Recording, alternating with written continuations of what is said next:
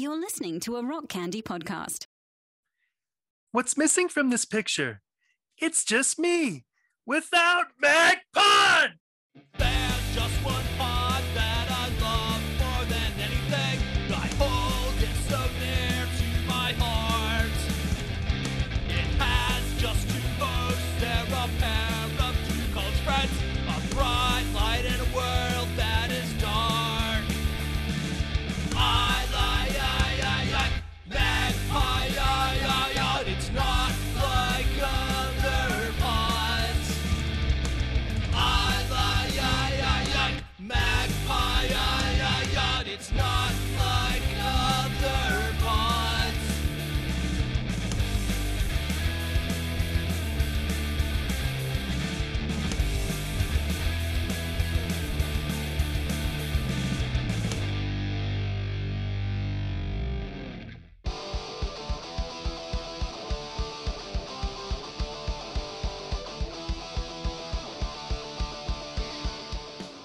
Coming to you from Magnified Studios, Magnified Pod presents Pods from the Penalty Box, a nostalgic sampling of skate punk albums from the nineties Christian alternative scene. Join us in the pit. I am Andrew. I am John. This is our podcast, and this is our food line. That's, that's our right. That's our food line. Don't forget it. No, never forget it. And if you do forget it, you are dead to us. That's right. uh, oh, man. John, we're, we doing? we're doing. do you, uh, yes. That's how I'll answer. How about no, this is. This is this is how we'll answer. That's how you're doing. Yeah, I got clinking that ice um, around. Clinking that ice, bro. Um, So you had a whiskey week, a, whi- a whiskey week. You, you had a whiskey, a whiskey week, and, yeah, and a vodka, week. and a vodka da, da, da, da, da. week. Yeah, um, a lager drink and a cider week. Um, I cry the weeks that. I, um, season it, four, Chumbawamba confirmed. Yes, uh, we yeah, season four. We're we're we're pod, pod thumping. thumping. There you go. Is going to be. Have we made this joke in the past? We probably have. Probably. asking asking if we have repeated a joke on this podcast. It, the answer is always going to be yes. Yes. Um. Yeah. It's it, it's been a week for your boy, mm. uh, and so I have. Uh, I, I I finished my bottle of rye, a Tattersall rye, mm-hmm. in this glass. Um. And you had the whiskey last week, and now you we've swapped. I had the beer last week. Now you have the beer. What do you what do you drink yeah. out of there, John?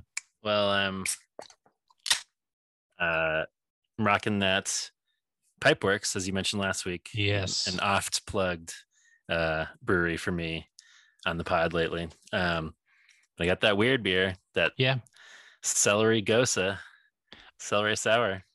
Is it is that what you had last week, or the the or no. a couple weeks ago? I think I've had this at some point on the pod. Celery? Uh, celery gosa, baby. Uh, gosa style with celery, celery seeds, and salt. Um, um, Andrew's shaking his head, which I'm, I understand. I mean, I feel like if you poured that, like Ooh, pour, refreshing. pour a little bit of, um, you know, tomato juice and vodka in there, it'd be like a beer, uh, yep. Bloody Mary, a Bloody Beery. I don't know. That's pretty good. I'd, I'd support that. I'll support this. It's uh, it's light and refreshing. I mean, you gotta like sour and you gotta like celery, and I like those things. So I, I uh, have been appreciating tart, tarts and sours and right. things more in the summer. Yeah, something that feels a little more, a little lighter on the palate. Something that's not just an I P A, not something I. that that getting, you know, obviously we stand we stand some hams on this pod. We're we're we're a hams pod through and through. Mm. Mm. Um, but I like I like getting something that's a little refreshing. I so I recently I at a I went to Lake Monster.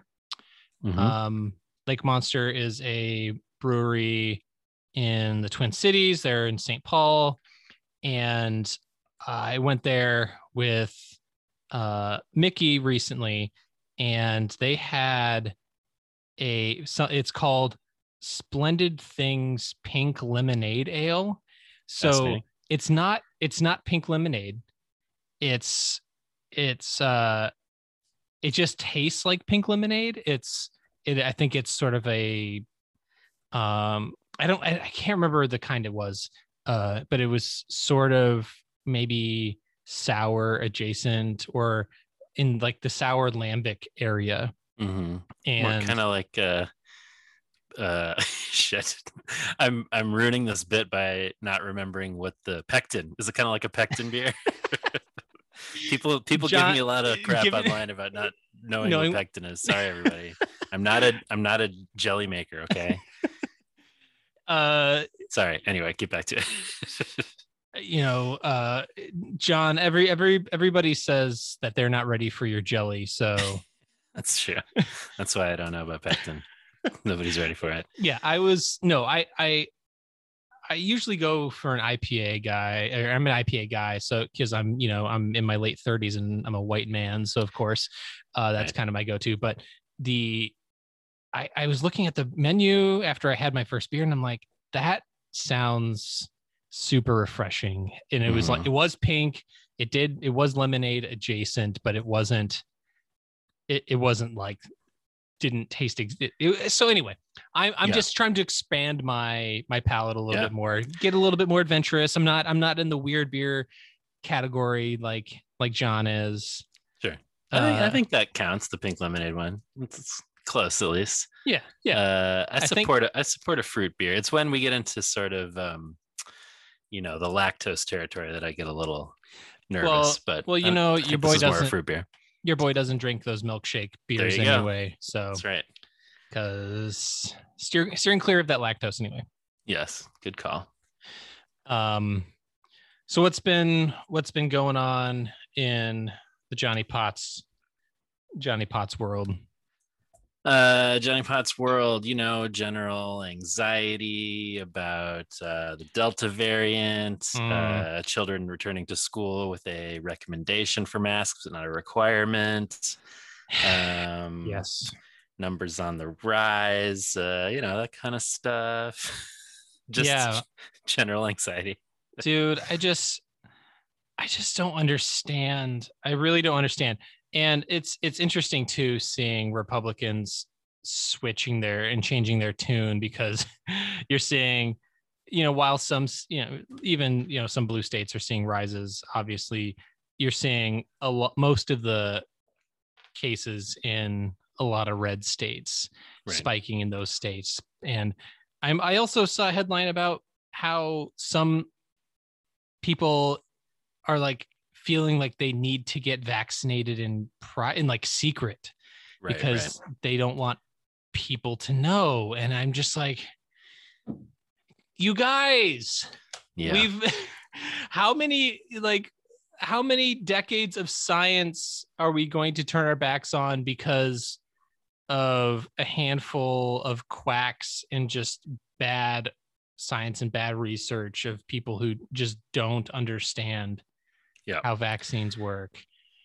Gosh, yep. we just yeah. can't go back to this. You know, and it, what sucks, John, is I have tickets to go see Between the Buried and Me in a couple oh, weeks. Yeah. And yeah. I'm like, I don't know how I feel about it, you know? Right, right. Like, yep. I, I it's not like I'm going to a bunch of crowded venues these days. Anyway, like, you know, I'll you know, I go to a coffee shop, but like, I'm always social distancing with people whenever I'm indoors anyway, but like going to my first crowded, sweaty indoor show where the air is going to be thick with, you know, with all these people's bodies, it's a metal show, you know? And I'm like, yeah. I don't know what I'm supposed to do. Like, I feel super conflicted about this.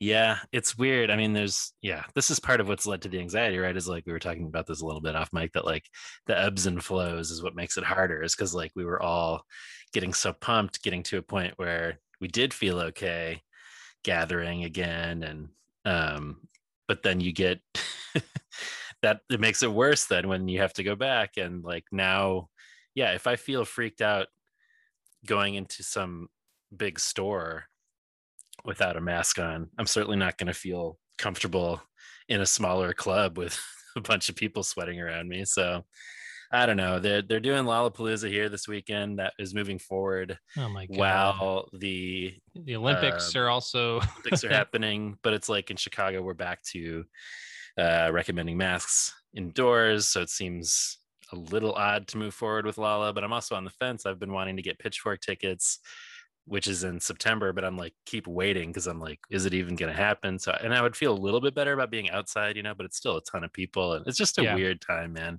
A weird middle ground. And they're also talking about how even people who are vaccinated could potentially spread the variant, right? Um so that doesn't make me feel good uh about anything. No. And uh yeah, but you know, at least people are, you know, they're they're saying, what is what is the age now that like people children as young as twelve, is that is that what yeah, it is now? twelve and over. Um yeah. They're talking about maybe younger than that by winter, but uh cool. We'll see. Yeah.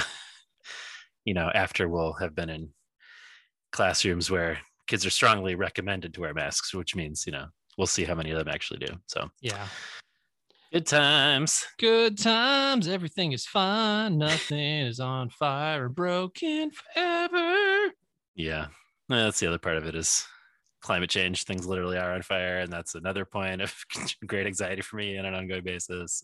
Oh, well, hey, no, what's cool is uh, I don't know about you, but we have uh, the last couple of days here in the Twin Cities, nice thick haze yeah, over everything. Gonna- ask if that was the case, because I've heard some it, people saying they're wearing their masks just to deal with that. No, I'm not even going. I, I, it, it got really bad and hazy today. Yeah, yeah. Out of nowhere, man. Right. Like, I mean, it was a little bit, but like today, like, it's just an entire haze over all of the Twin Cities, and they're and they're saying like the in all the state of Minnesota is a is an air safe, like a I don't know what they what they call it, but like a a warning about the air quality of the entire mm. state of Minnesota right now. Cool. So it, it looks, yeah, just stepping outside for a bit and, and seeing this haze and sort of smelling the faintness of smoke. It's just like, yeah, everything's super cool. And that's our new normal probably from now on. So, yep. Um, not even, not even the Midwest is safe from, from right. fires. It would seem, I mean, obviously yeah. this is coming from Canada, but even still, if it's drifting into our states, the smoke and right, you know, how long before this kind of shit starts happening, not just in places like California, the drier things get. Right. Yeah. Yeah. Uh, what an uplifting start to the podcast. um, but uh, this this community is making me happy. Uh, Goatee Hook's making me happy. I don't That's know. True. There's that. Is is is but let's be John, is this did this album make you, you know, happy? I, I'm gonna I'm gonna put a little clickbait out here and just say you'll have to stick around to find out. Do I have some complex feelings about it? Yes, I do. What are they? Stick around. I I I, I fully anticipate this being a a classic Andrew John controversy episode. Don't... I don't know that it'll be on the level of some of our previous ones. Okay. Uh, you know, well, not- I feel like I feel like in some of our off the pod conversations, there was a, you know, we'll yeah. we'll just we'll give people we'll we'll give a little tease, I guess. You know, sure. I just I just was like I just was under the impression because, OK, I just want to say for the record that John and I typically don't share any takes prior to recording. I don't know if we've ever really said that before. But no. like John and I don't like get on text or on Marco Polo or or whatever, and we don't like we're not like, oh man, what do you think about this? Like we we kind of come into these episodes not sharing our takes. Uh, so I mean, I feel like that's kind of clear, uh, impl- uh, implicitly maybe from our responses to like when we share our top threes and stuff. Right. But But like, I just feel like maybe it's worth noting that like, no, we're not like talking about these beforehand. So yeah, uh, you know, everybody, every, I feel like everybody knows I'm an anti-spoily boy. I don't like the spoilers. Yeah, that's right. And that, that's... and that comes, and that comes to the, that comes to the pod too. It's more fun to come in having no idea what's going to go down. um, but yeah, I would just, you know, I, there are some, there are some lows and there are some highs on this album for me. Uh, yeah. We'll we'll say more in the second half, but uh, yeah, it's it it was it's been an interesting album to to let soak in for me. Um, John is a big fan of soaking. Um, so we you know we covered uh, songs we didn't write last week, and I mean, speaking of opinions, I feel like so many people had yeah. different opinions. We, you know, because you had posted the question of the week mm-hmm. about what makes a good cover, and uh, I mean, it's it's it's all. I feel like other people wrestle with it in a similar way than right. that that we do. That you know, I feel like we should talk talk a little about a little bit about some of those um, responses, but. First, John, I feel like um, we need to get to a voicemail that I think um, that addresses specifically this the this what we were talking about, which is what makes a good cover song. We got a we got a voicemail uh, from Mickey. Hey friends, it's Mickey. First and foremost, I would like to say thank you to John for appreciating and supporting me leaving voicemails, unlike some podcast hosts that I know. Wow. Um, so this message is wow. for John. Uh, I'm actually just kidding. I I almost didn't leave it. So uh, you win, Andrew. But anyways, so you guys asked uh, what makes for a good cover song, and I don't actually have an answer for that. Um, so I, I do, however, have some thoughts. Um, Some thoughtful thoughts, if you will. Um, yes. And it really, it really depends. And I, I saw some of the other answers that people said, and I agree. It depends. There are several things to it. Like something that I would love a lot is like, give me like a banger of a pop song and then slow it down and make it acoustic. Oh, I love that shit. Like give mm-hmm. it to me. Um, but then also sometimes you can have a cover and it sound just like the original, and I still love it so much. I love both versions, you know. Um, is it necessarily better than the original?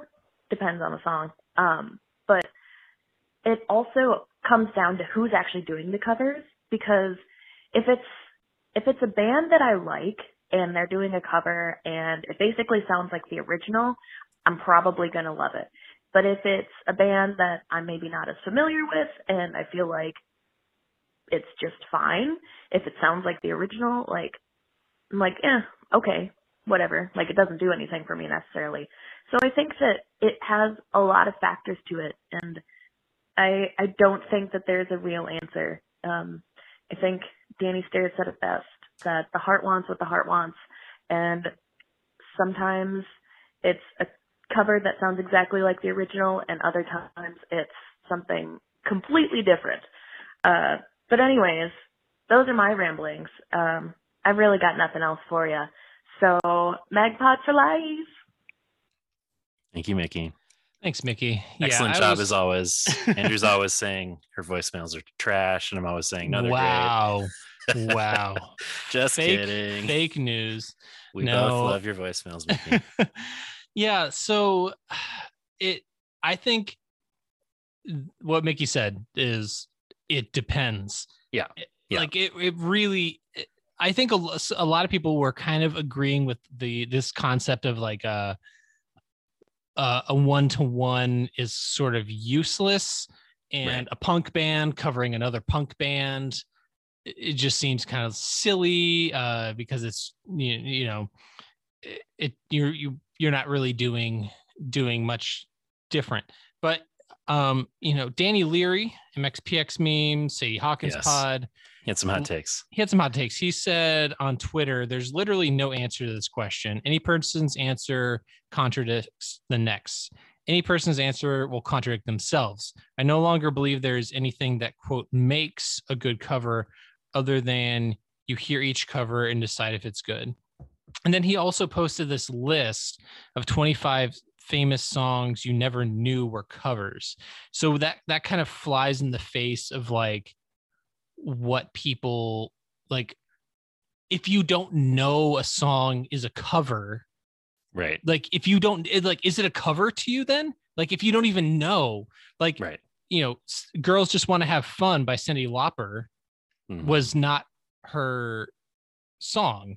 Um, right. You know, Red Red Wine by U B forty. A lot of these songs that a lot of people, like even I Love Rock and Roll, right? Which, which we, we which we messed up by not mentioning. I think I yeah. knew that in the back of my head, but forgot that that right. wasn't actually a Joan Jett. Right. So, um, and you know, I was going through this list and I was looking for it and I was waiting for it, and towards the very end, uh, Natalie Imbruglia's Torn, which wasn't, um, which is not by her. It was by this band called Edna Swap.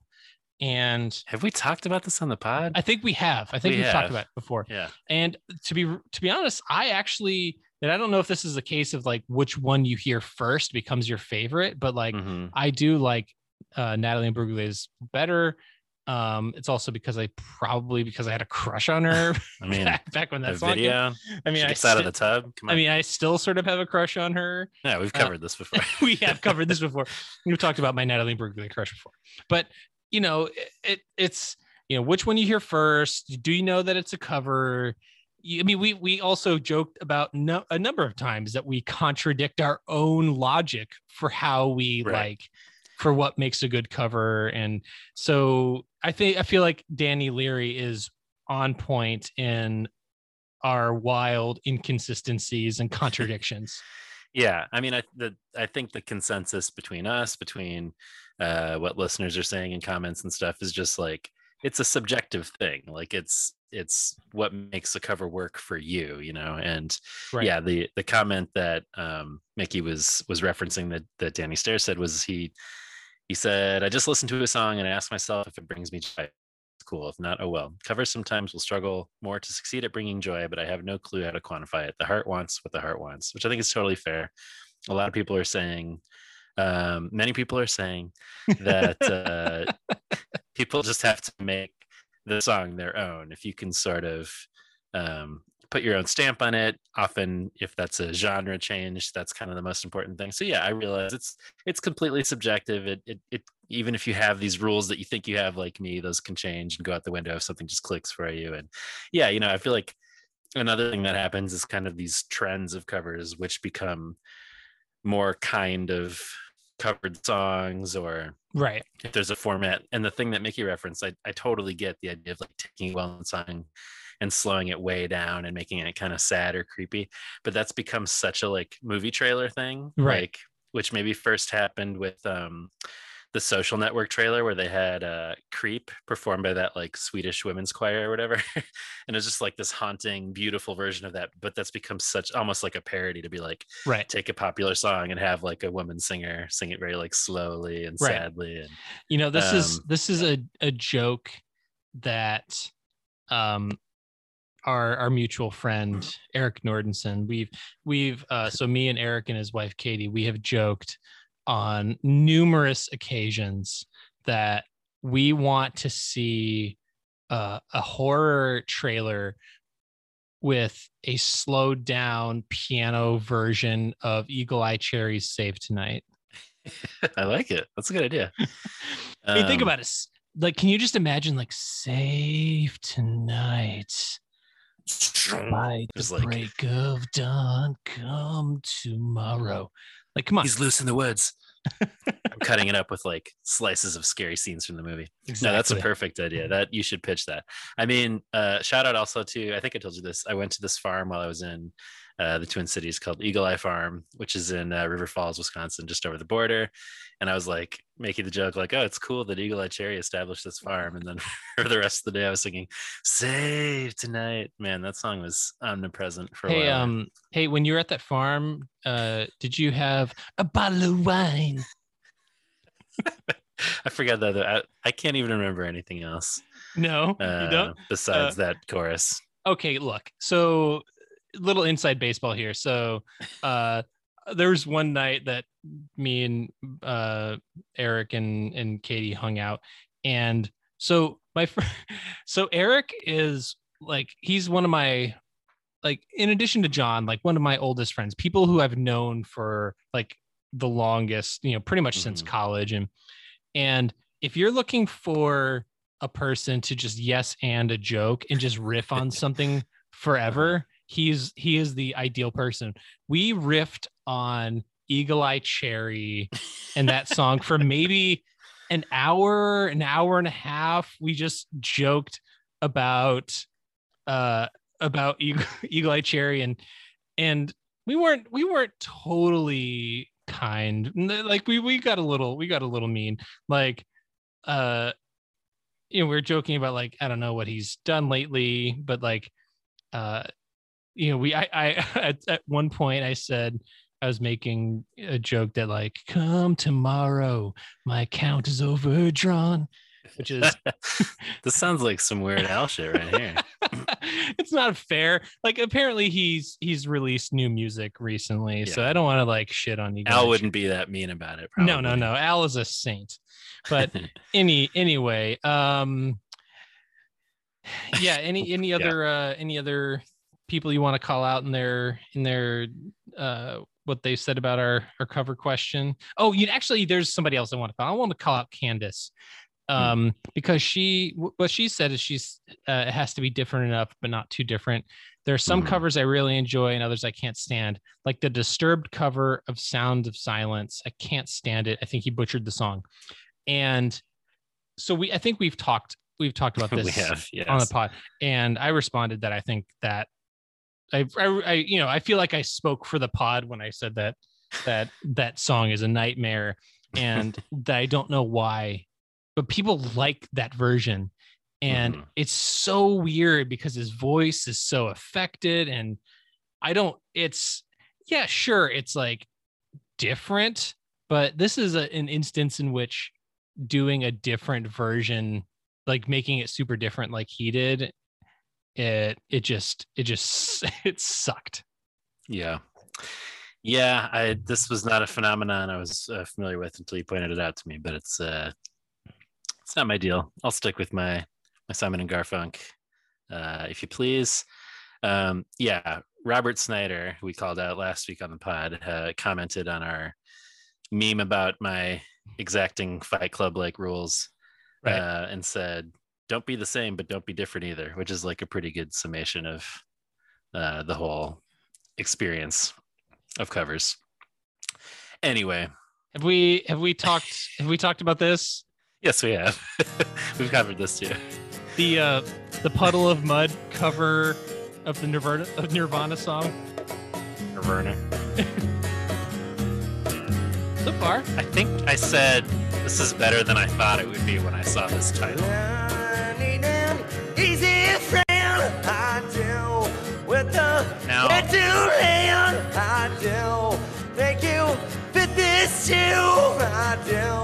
but you have a clue. Take it, then it's wow. You hang me out to dry. I can see you every night. Rain. Oof. I do. Two things to announce. Uh, number yeah. one, season four's Puddle of Mud will be covering. Puddle of Mud. Uh, number two, granted, I'm not, I'm not a, uh, I'm not the biggest Puddle of Mud um, connoisseur. I, I couldn't really tell you what he sounds like normally. Um, he did the uh, she, a, she fucking she hates fucking me. hates me. But that's just a straight up Kurt Cobain impression he's doing there, right? Like, he's is that trying. how he normally sounds? Right? No, right. it's it is okay. So evidently, they have covered this song before. This isn't like the this isn't like a dry run where they like did this for the very, very first time. They've covered it live before, and maybe to better results. Yeah. Um, but like this is a this is a thing. They're he's literally trying to do a one-to-one, and nobody can be Kurt Cobain. He's trying right. to be Kurt Cobain. D- just be just be you. Just be yourself, bro. Yeah, it sounds too much like he's trying. Have to you do. You? Yeah, that's a that's a Kurt impression. You know, that's that record is one that I thought a lot about actually when we were talking about the what we like in a cover. Oh, and that yes, and the the sound coming out of the hole in Kurt Cobain's wood. wood. um, but uh, but I mean, a classic. Uh, uh record of really really successful covers where like I don't know half of the songs or a third at least are like covers, and he really put his own spin on them in terms of like acoustic versions of a lot of those songs or vocal versions. Like we talked about um I think at some point The Man Who Sold the World, the Bowie song, a song oh, I love it's, but it's like I think I think honestly there are probably some people I was going to before you even said that I was going to say that that song that I'm I'm sure there are some people who don't know that that's a Bowie song. There were a bunch of songs because that was like one of my sixth grade albums in my little yeah, yeah. twelve C D thing I carried around along with uh, D C Talk's New Thing was in there. Weezer's Blue Album was in there. Cranberries, The Crow soundtrack, as we talked about. That is real, that is uh... one hell of a mix, bro. Yeah, that's that's. Johnny I mean, King. you you uh... liked you liked The Crow and you loved rap music. You always have and you always will. That one was in there because it was a Christmas present for my grandmother. Um, not to say that I wasn't. Just in case you were at school and your grandma stopped you in the hallway. She's like, let me see that C D case. It was more of a like, I should like this. I mean, Free at Last was out at that point, which I legit loved. Um, and I was like, I should give this more of a chance because I was like, no, it sucks. Um, anyway, at the time, as a sixth grader, a lot of those songs, it took me a while to realize that they were not like... Um, My girl, my girl, don't oh. lie to me. Oh, I'm back talking to Nirvana. About, you're talking about um, Nirvana, okay. I thought that was a Nirvana original forever. And of course, it's like a blues song from one hundred years ago. But like, yeah, they, they really made a lot of songs their own on that record. Anyway, um, one other social needs comment I would like to call out. Sure. I mentioned last week that uh, Mark L uh, on Instagram pointed out um, the... Saw Box once wrote a song about it, uh, yeah. a joke from In Living Color. I appreciated that.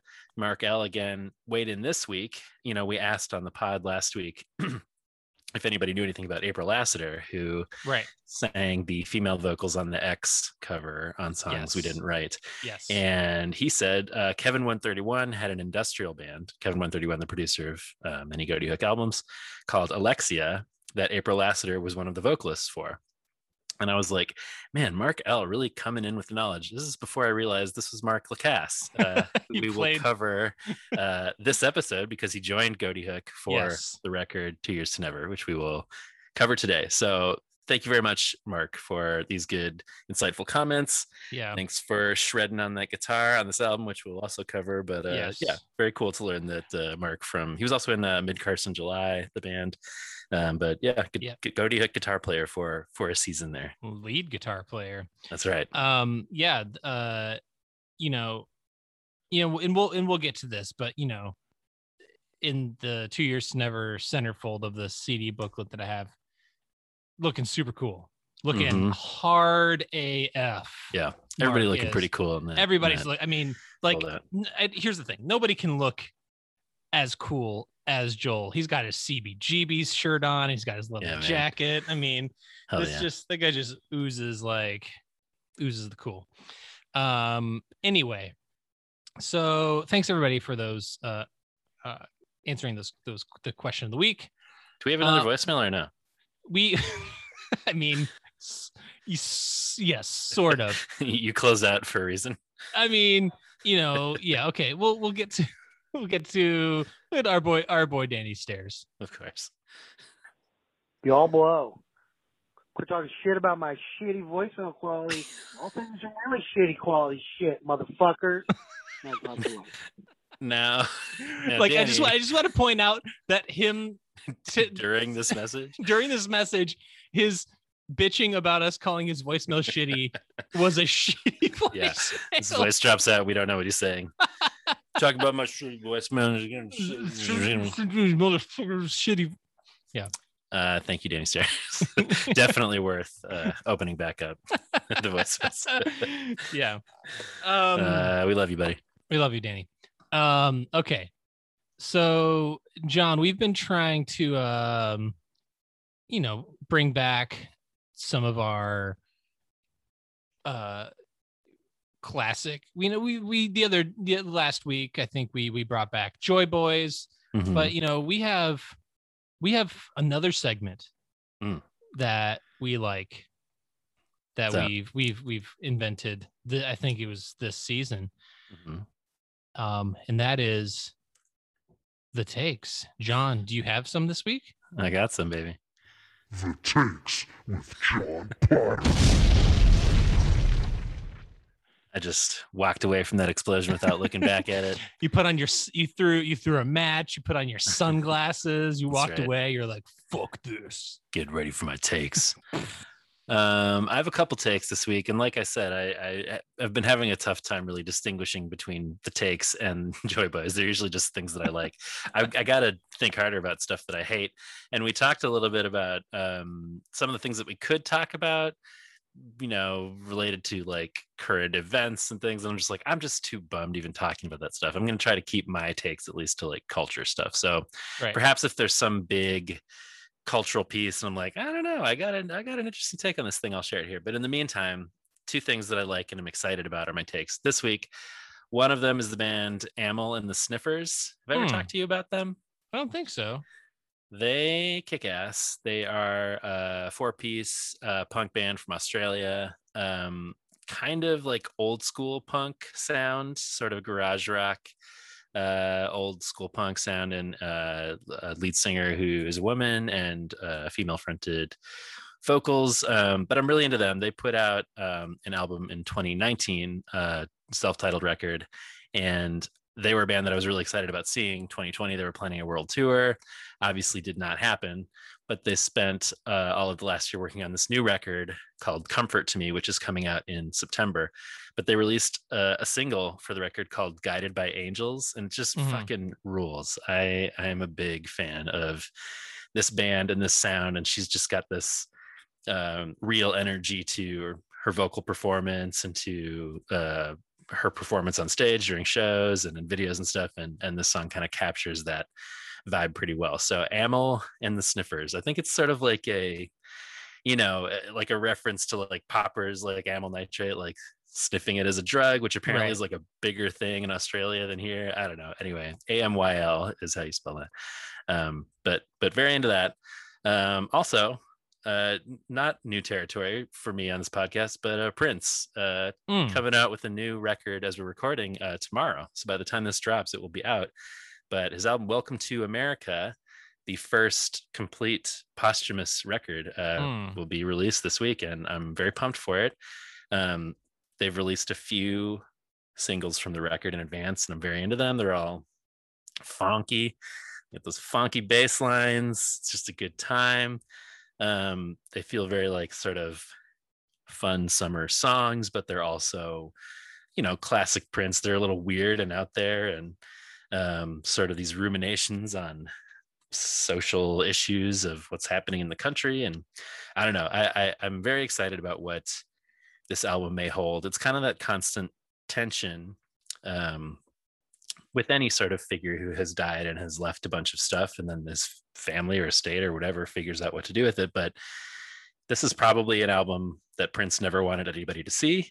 It was recorded in two thousand ten and completed, and he just shelved it, and nobody really knows why. Um, but, you know, and he and he did still release a lot of music, so it is interesting to see that he didn't do this one. But um, I've really enjoyed what I've heard from it, and I, I think you kind of have to take the, you know, he didn't leave a will, which has left things so messy and mm. has been part of the whole debate around what should we do with Paisley Park? What should we do with all these recordings of his? And it's been a real back and forth between different members of his family and estate and stuff. But I am of the opinion that opening things up to fans and, and showing folks as much as possible is probably for the good, and you can kind of place it in the context of what he may or may not have been interested in. But um, yeah, I, he's somebody who I was was very interested in in giving fans a lot. So I sort of take it with a grain of rice, but I'm very excited to get into the record Welcome to America. Uh, if people are into Prince, I'll be curious to see, to hear what you think. But anyway, that's out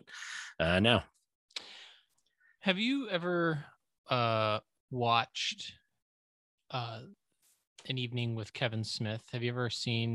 Yes, a long time ago. Did you ever see that, the one with the, he talked about his Prince story? Yeah, he goes to Paisley Park and uh and Prince wants him to like like direct some right. weird thing that he's doing, and yeah, it's just this long wild story about about Prince, and and and he the story he was sort of explaining that Kevin Smith was saying that like Prince would like record these full-blown music videos with never with no intention of ever like releasing them, like right. just like having just doing them, but like essentially throwing them in a vault and just not, and whether that's just for his own edification or for fun or for later, I don't know, but I, I just like you talking about this made me think about that kind of stuff, like if, right. if there will ever be a release of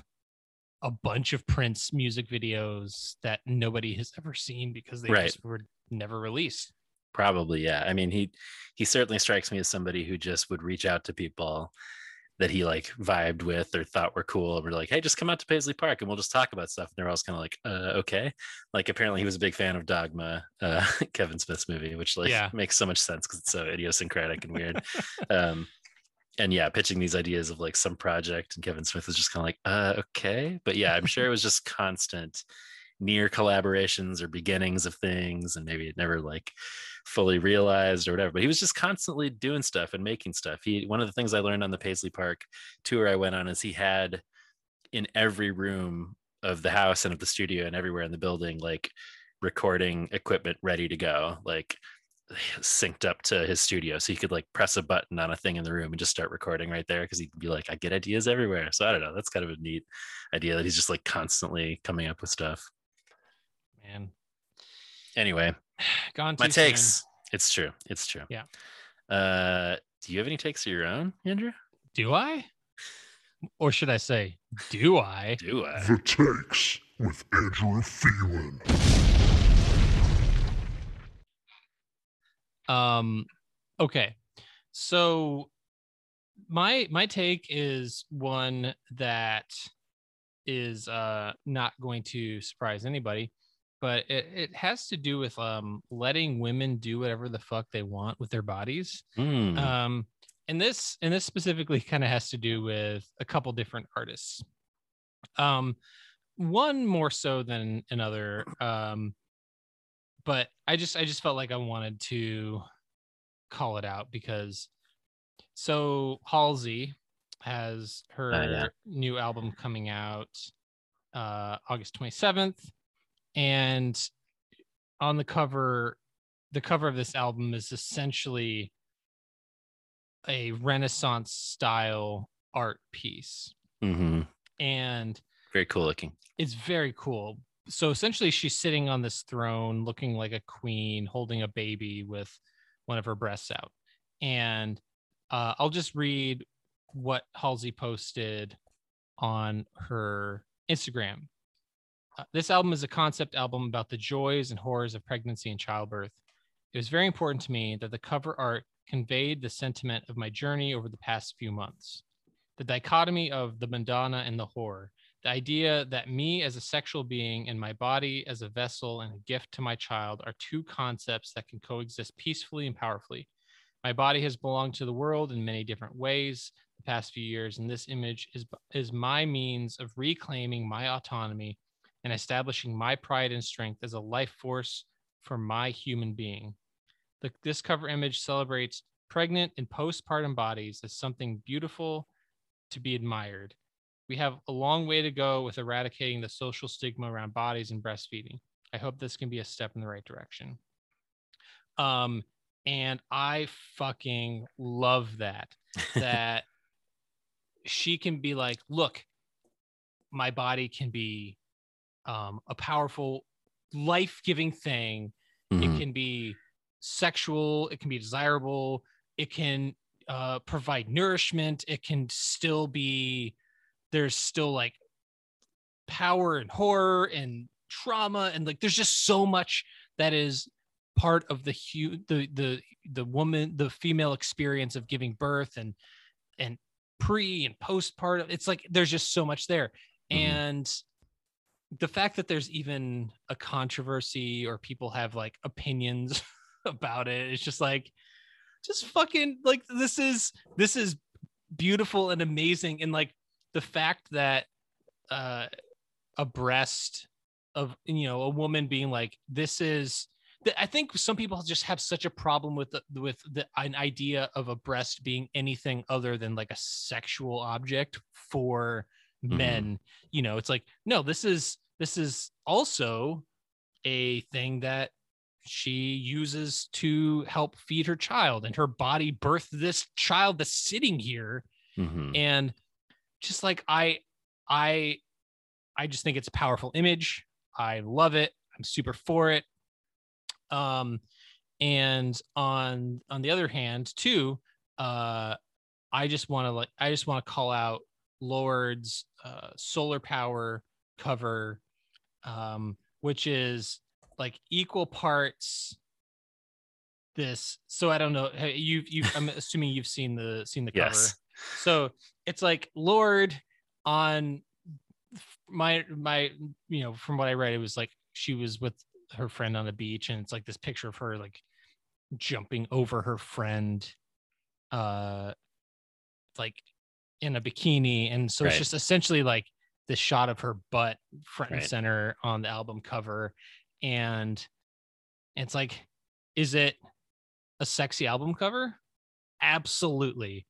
Does it like show this sort of like fun and free-spirited image of like her just like being outside and like having this moment with a friend? Yeah, it's also it's also that.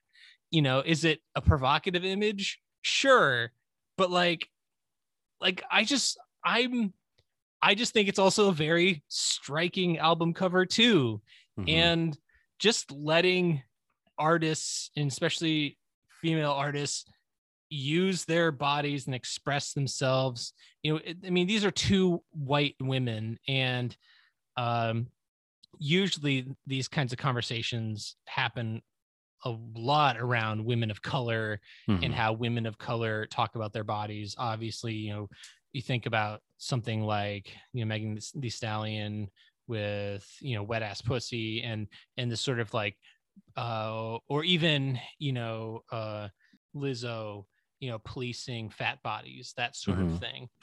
Um, and, I just, I just, I just don't, and like you, and I know we we said we're not really going to talk about the Olympics, but you just look at the way that women, especially women of color, this this Olympics have been, their bodies have been policed. Yeah. Um, whether it's their hair or the the attire that they're wearing, whether it's too much or too little, mm-hmm. you know, women just can't seem to fucking win. Right. And just let them do what the fuck they want with their bodies. I don't feel yeah. like this is too much yeah. to ask.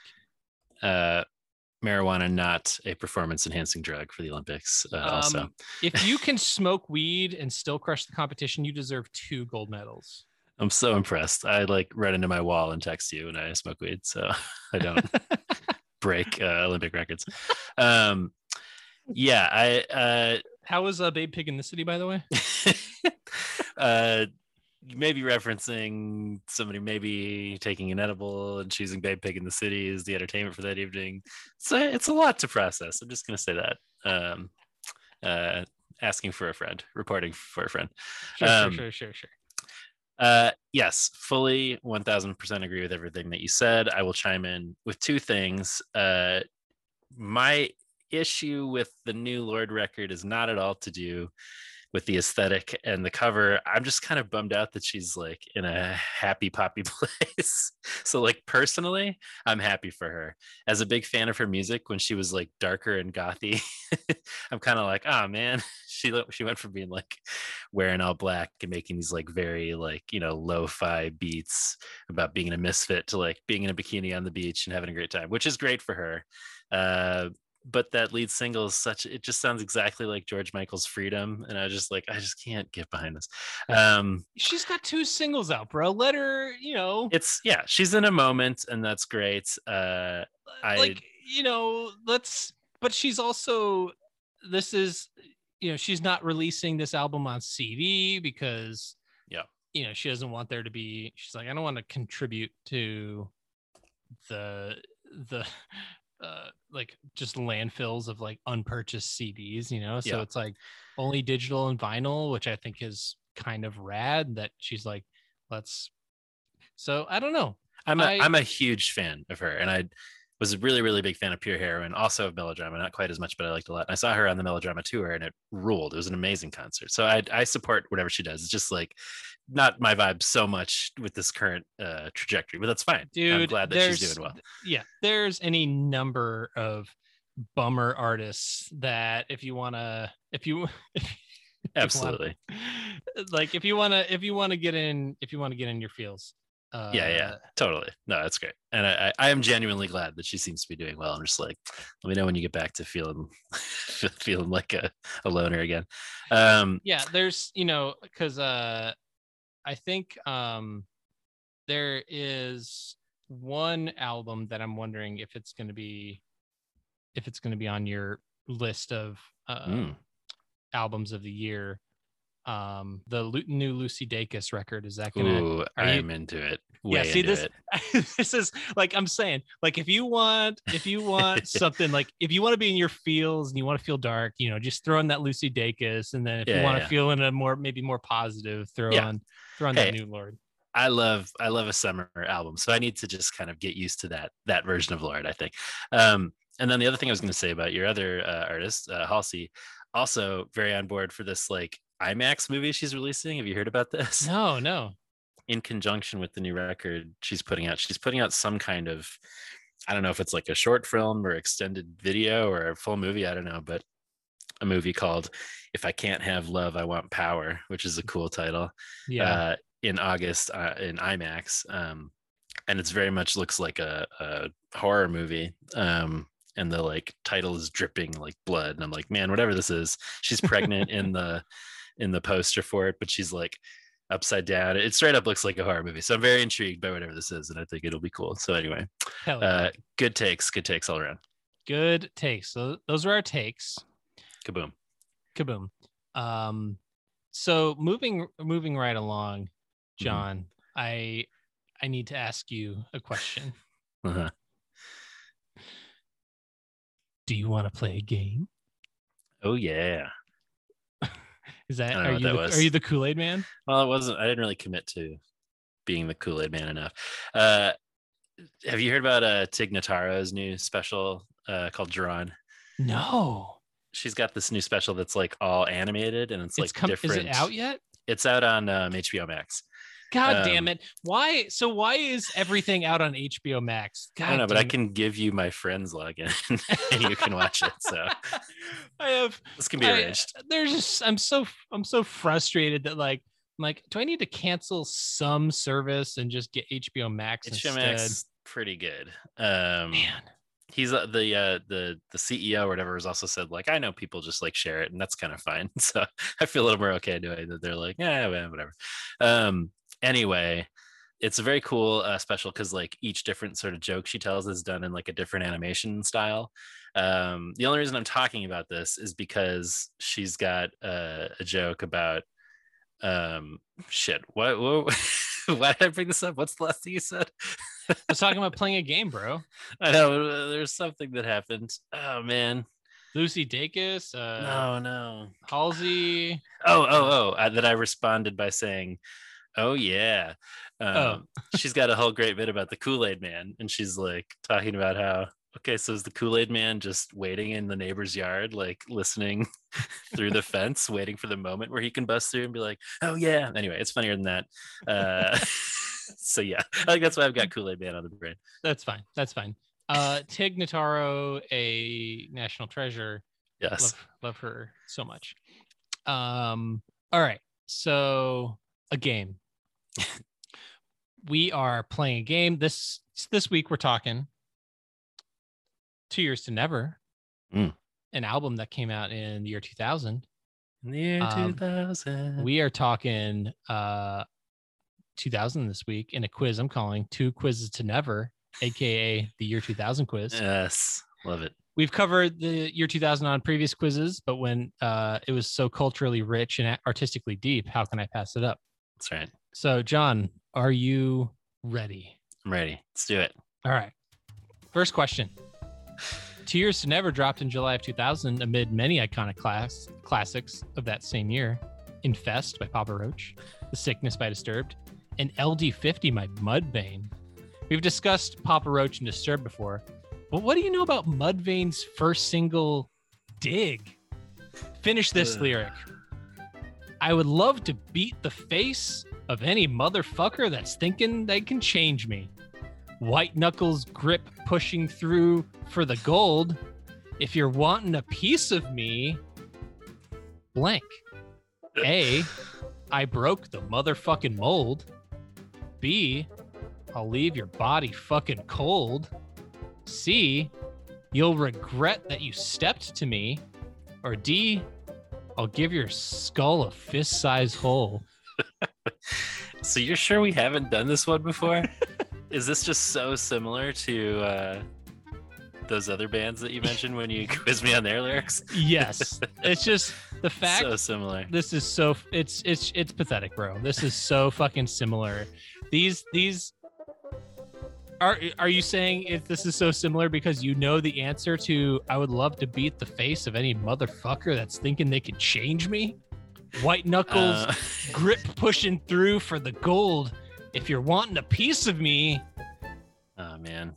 I don't remember the answer. I just feel like we talked about this, but it was must have been just a very similar song. Yeah. Um, Bro, we've talked. We we did talk about a lot of other. I had a whole, I think I had a whole quiz. Yes, I think you did. um, I This think, was their lead single from their debut record. Can't say I recall this one. Uh, I gotta go with uh, with B. I'll leave your body fucking cold. That seems like it fits the most. Okay, you're going with if you're wanting a piece of me, I'll leave your body fucking cold. Mm. I'm sorry, John. Man. Um, I broke the motherfucking mold. See, that was that's two motherfuckers there in the same few lines, which I thought was too much, but not for Mudvayne. Not for Mudvayne, no. Um, I really wish yeah. it was I'll give your skull a fist size hole. Yeah, so here's the thing. Lyrics that come after that. Um, I'm drowning in your wake. Shit rubbed in my face. Teething on concrete, gums bleeding. So I feel like when it comes to uh, lead single off the off your debut album, you you kind of want to talk about uh you know shit being in your face. I feel like that's uh, kind of the I feel like that's it's what, beautiful. That's what people want. Mm-hmm. Fighting an the L D curb, an L an L D fifty is I guess a term that has to do with like overdosing. Cool. Like like what most people would like what what it would take to like overdose most people or something like that. So it's like a really super cool. Uh, it's great. Ev- just everything's super cool all around. Uh, Podvayne. Yeah. Yep. Um. So, uh, question number two. Hmm. We've discussed terrible films in these quizzes before, and we've even discussed Roger Ebert and his brutal takedowns of films he hates. Mm. In two thousand, he said this about a particular movie. Quote, some movies run off the rails. This one is like the train crash in The Fugitive. I watched it in mounting gloom, realizing I was witnessing something historic, a film that for decades to come will be the punchline of jokes about bad movies. What movie is Ebert reviewing? Is this a movie that came out in the year two thousand? Was it A, M V P, Most Valuable Primate? B, Dude, Where's My Car? C, Battlefield Earth? Or D, The Flintstones in Vega Rock, Vegas? Um, you good choices these, all around. Did, did you see any of these films, John?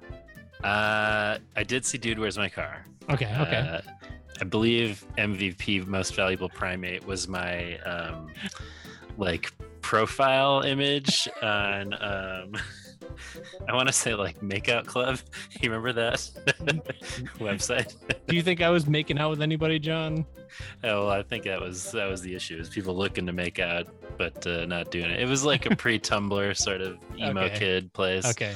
Anyway, I no. used that that monkey in that hockey uniform in a few places. I remember that much, but I never saw the film. Um, I can't imagine Roger Ebert did either. Uh, he probably saw Dude, Where's My Car? Don't know that he was spending a lot of time on Flintstones too, but this sounds like a, a Battlefield Earth. Everybody saw that, and it was indeed a punchline of jokes about bad movies. So I'm going to go Battlefield Earth. You're going with Battlefield Earth is the uh, train crash in the future. Yes. John, you're right. Hooray. Uh, he was talking about Battlefield Earth. Uh, he further elaborated.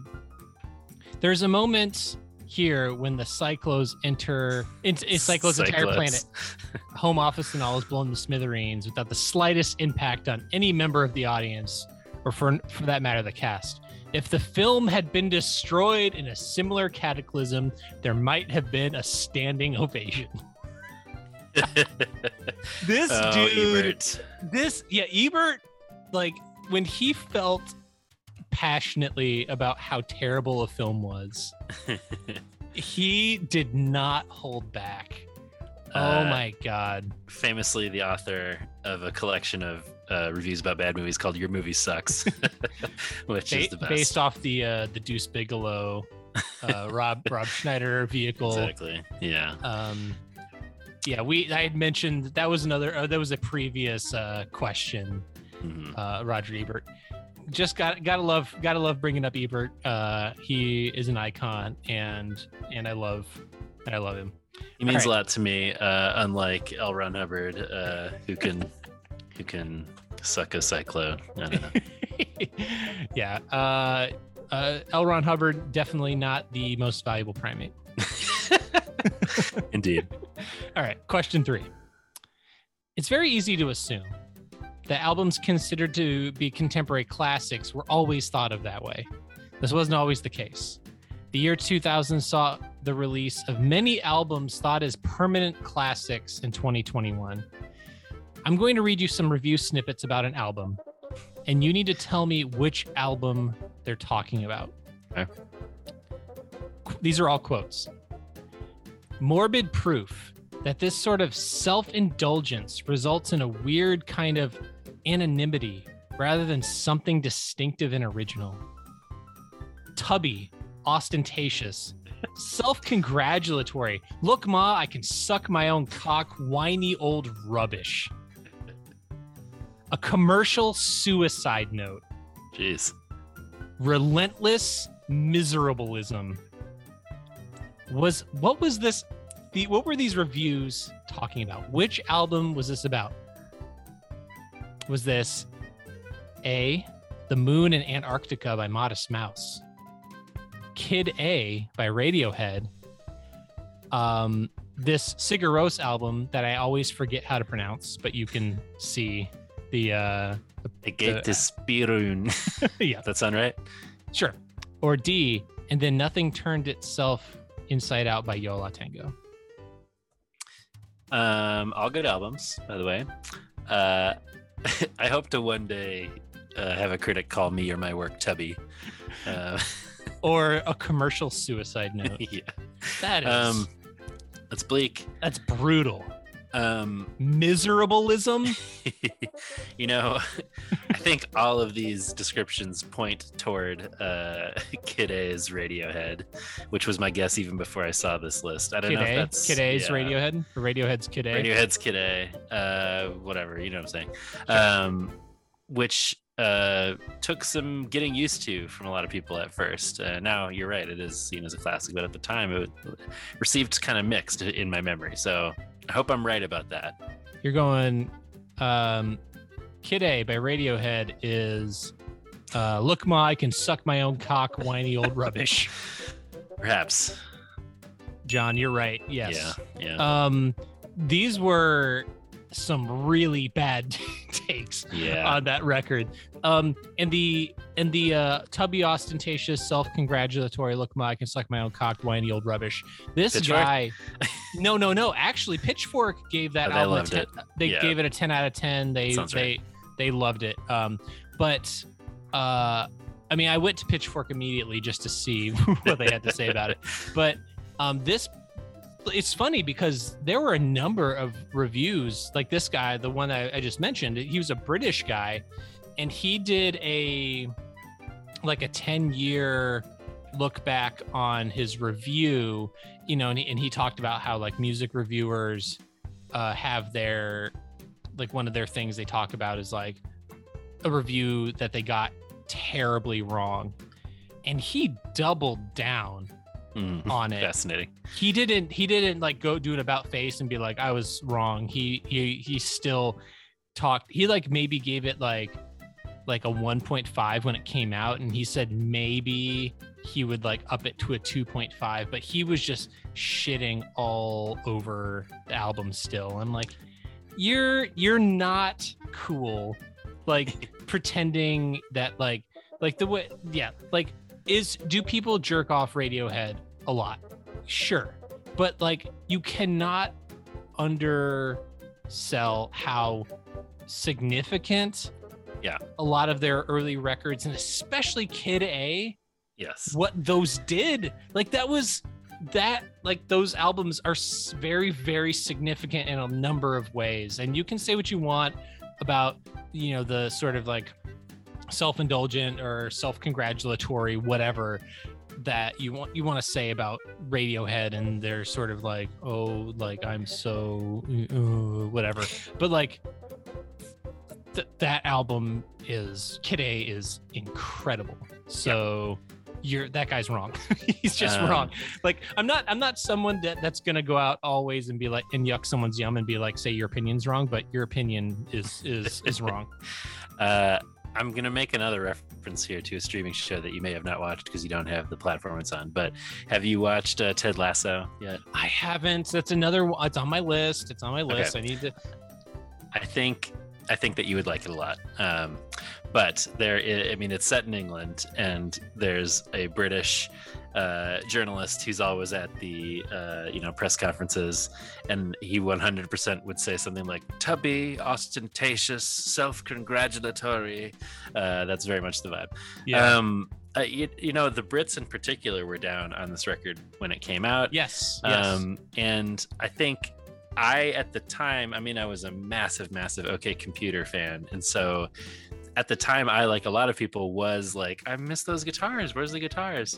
um, but now, of course, they were so ahead of the curve yes. um, in terms of the sort yes. of global pop move away from guitars to electronic right. stuff. And um, I did like Kid A at the time, even as a kid who was like wishing it was more of the rock sound. I always liked it.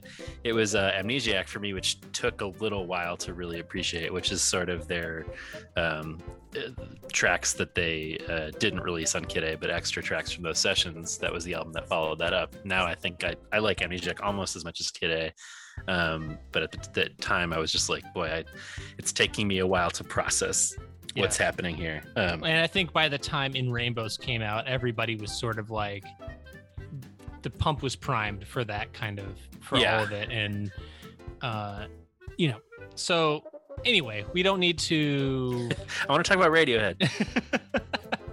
Yes, Pod A is uh, our next season. Oh God, I would love that. I'm sure Pod- there's ten of those. Radiohead. Yep, I would love um, that. You know what? Something. So I want to. I want to talk. I, this is not something I've I've talked about before on the pod, I don't think, but a or maybe I have. I don't remember. But you tell me if I if I've told you about this.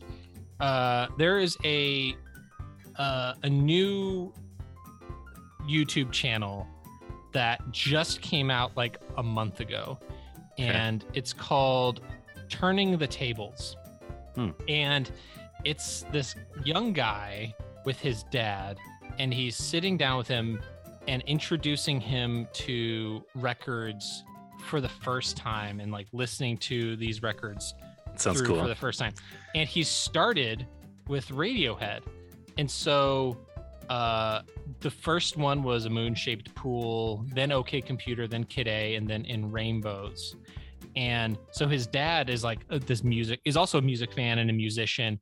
And so this young, this guy's like, maybe I'm guessing he's like in his mid twenties, and the relationship he has with his dad, you can tell they're definitely Canadian.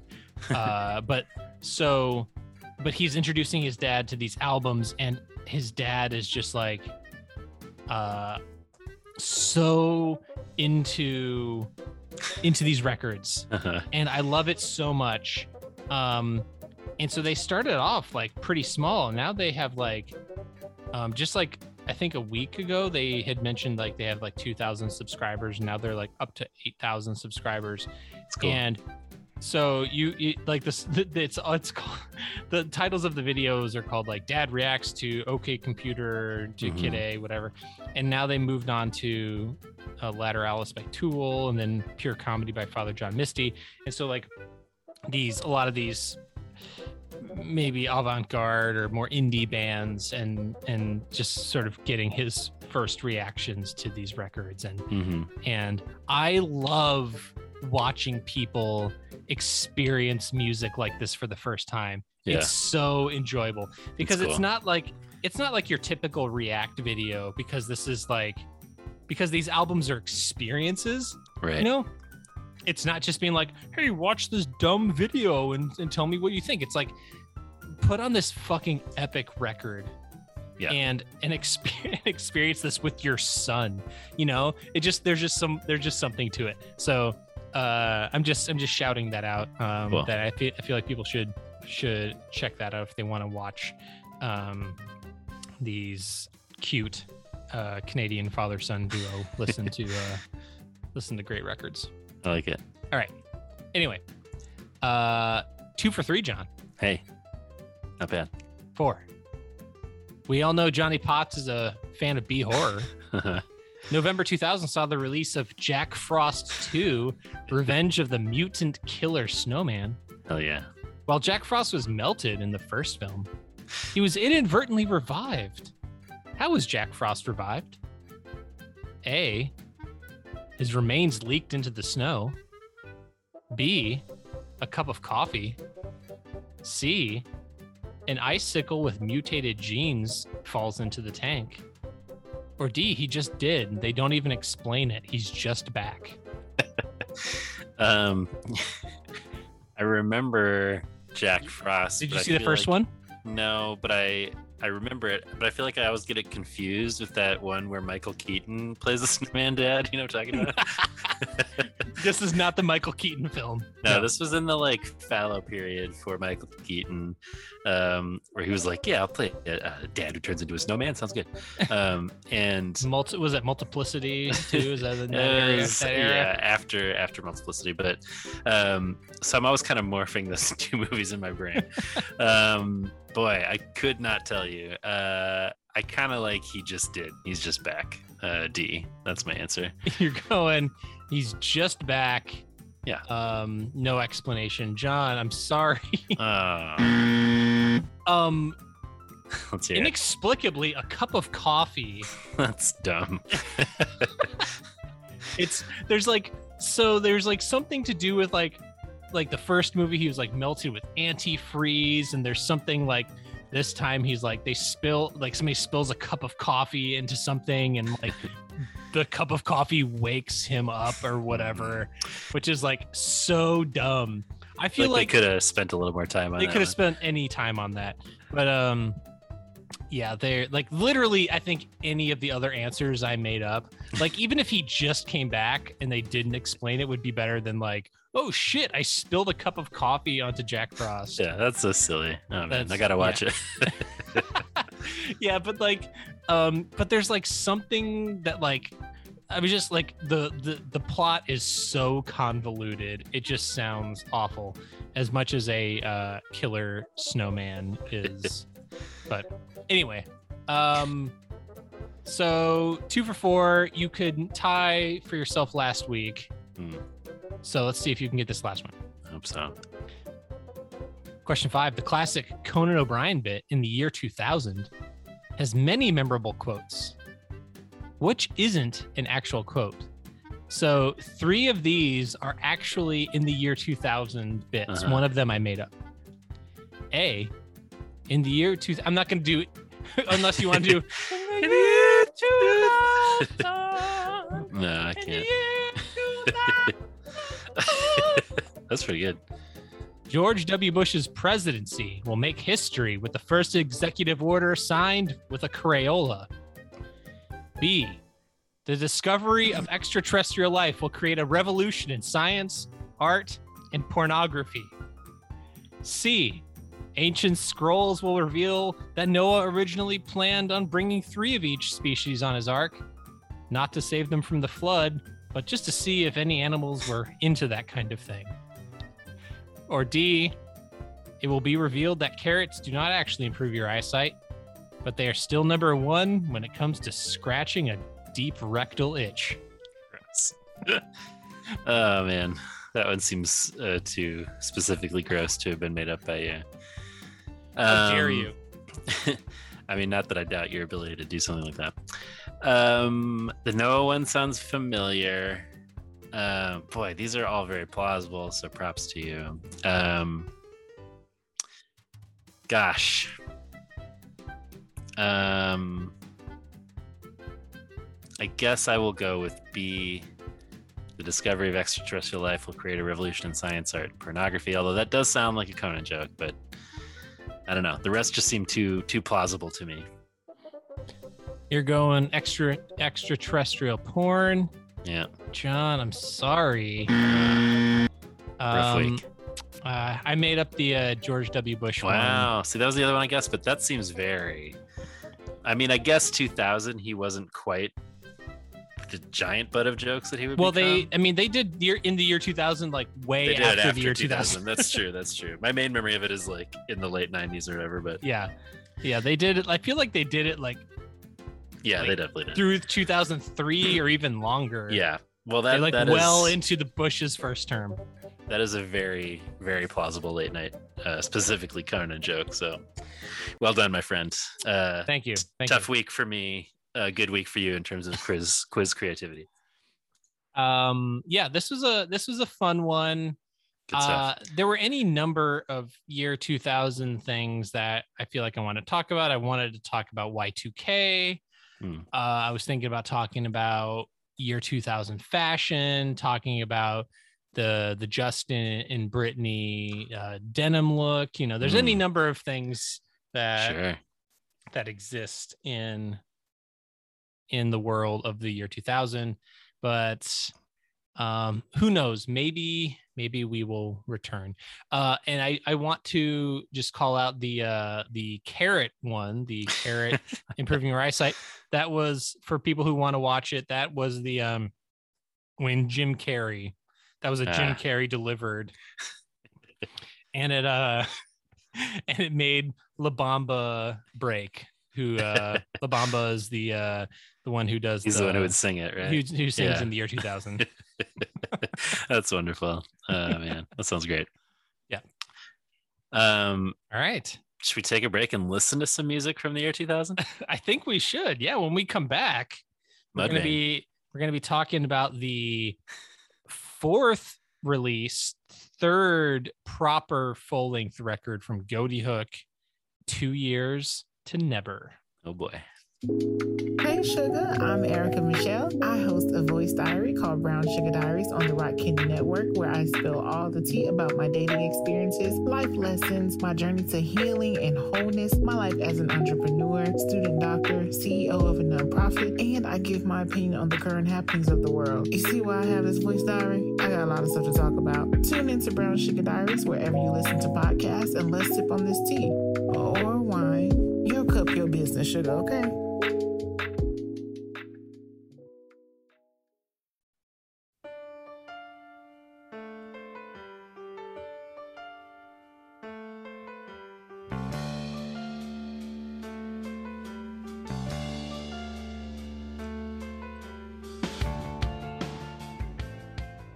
And we're back.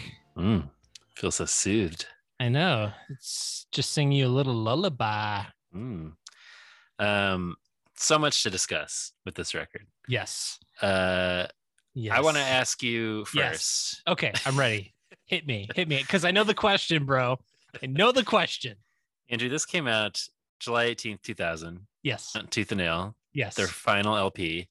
Uh, when did you first hear of Two Years to Never? I can tell you exactly the moment I heard two when I heard of this this record, John. Mm-hmm. I was at I was in Knoxville, Tennessee. Ooh. At Chick, huh. the Covenant Youth Conference, uh, and they were selling. They had a store with books and music and stuff, and I picked this C D up, and I have. I have I I have all of my Goatee Hook. I still have all of my Goatee Hook uh, C Ds and booklets from from back in the day. And this is yeah. So I I saw this. I'm like, I had no idea, because this was twenty-one years ago. The sort of ability to know when new music was dropping was just not the same as it is now. You don't get that. You just, I was like, oh, this, unless you got a flyer or had a Tooth and Nail catalog or whatever, you just like weren't getting blasted with this sort of release date. So yeah. I, this was at the, the Chick store uh, in Tennessee, and I, I picked it up. And um, so as a sixteen year old, it was certainly uh, a departure from what I expected. Mm-hmm. Uh, going from Banana Man to Songs We Didn't Write, um, yes.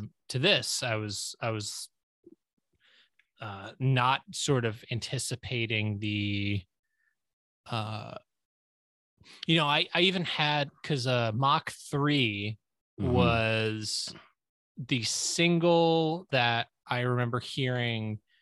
They it was on a it was on a sampler.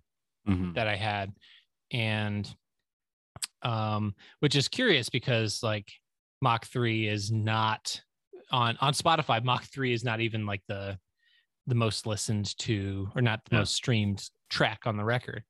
Interesting. Um, but uh yeah that was so Mach three was probably the single I knew of, and um but but yeah so this was, I, it was an it, like immediate purchase. I'm like, I saw Goatee Hook, I saw something new. And so I picked it up right away. Yes. Um, I did too. Uh, I was highly anticipating this. As I said, I had skipped Songs We Didn't Write, but I was very excited at the prospect of a new Goatee Hook record. I honestly can't remember if I got it at a show or not. I'm pretty sure I got this at Cheapo at the record store. Um, mm. I saw them, I want to say, open for M X P X around this time. Uh, and I want to say that's where I bought the Goatee Hook hoodie I've referenced that I had, and the uh, anti-racist uh, comp that I had that had the Goatee Hook Pixies cover on it. I think that was at that show. I don't think I bought the record. I think the record was already out at this point. But anyway, it's all a blur. Um, suffice to say, it was not what I expected. Um, I think, I think su- suffice it to say, that was probably the experience for probably everyone. Every Goatee Hook fan. Yeah, maybe like even Conrad. I don't know. It'd be interesting to see what he uh, thought at the time.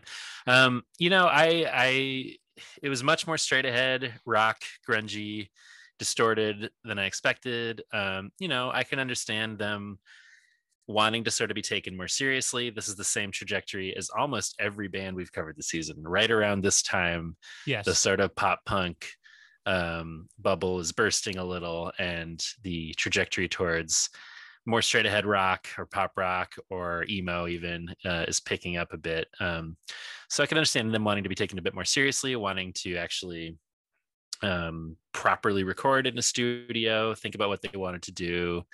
I'm sure they were also in a heavier headspace at this moment, you know, as reflected in the lyrics. They're growing up. It's a very emotional album. It's very um, emotional. So I can, I can appreciate all that. Um, and it's not like I need silly songs to keep it going. Like we've said, I think it was the real balance between going back and forth with goofy and with sort of surprisingly profound that always drew me to them.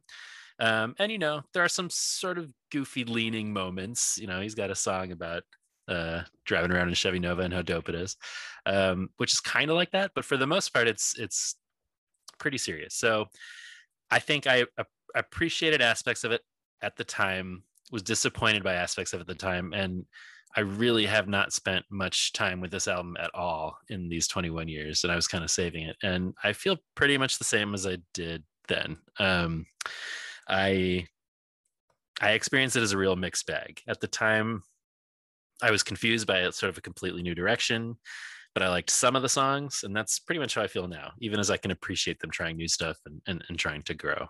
Um, but I get the sense that you have only grown in your appreciation for it more over the years. Correct. Yes. So my ultimate takeaway is uh, probably similar, like that I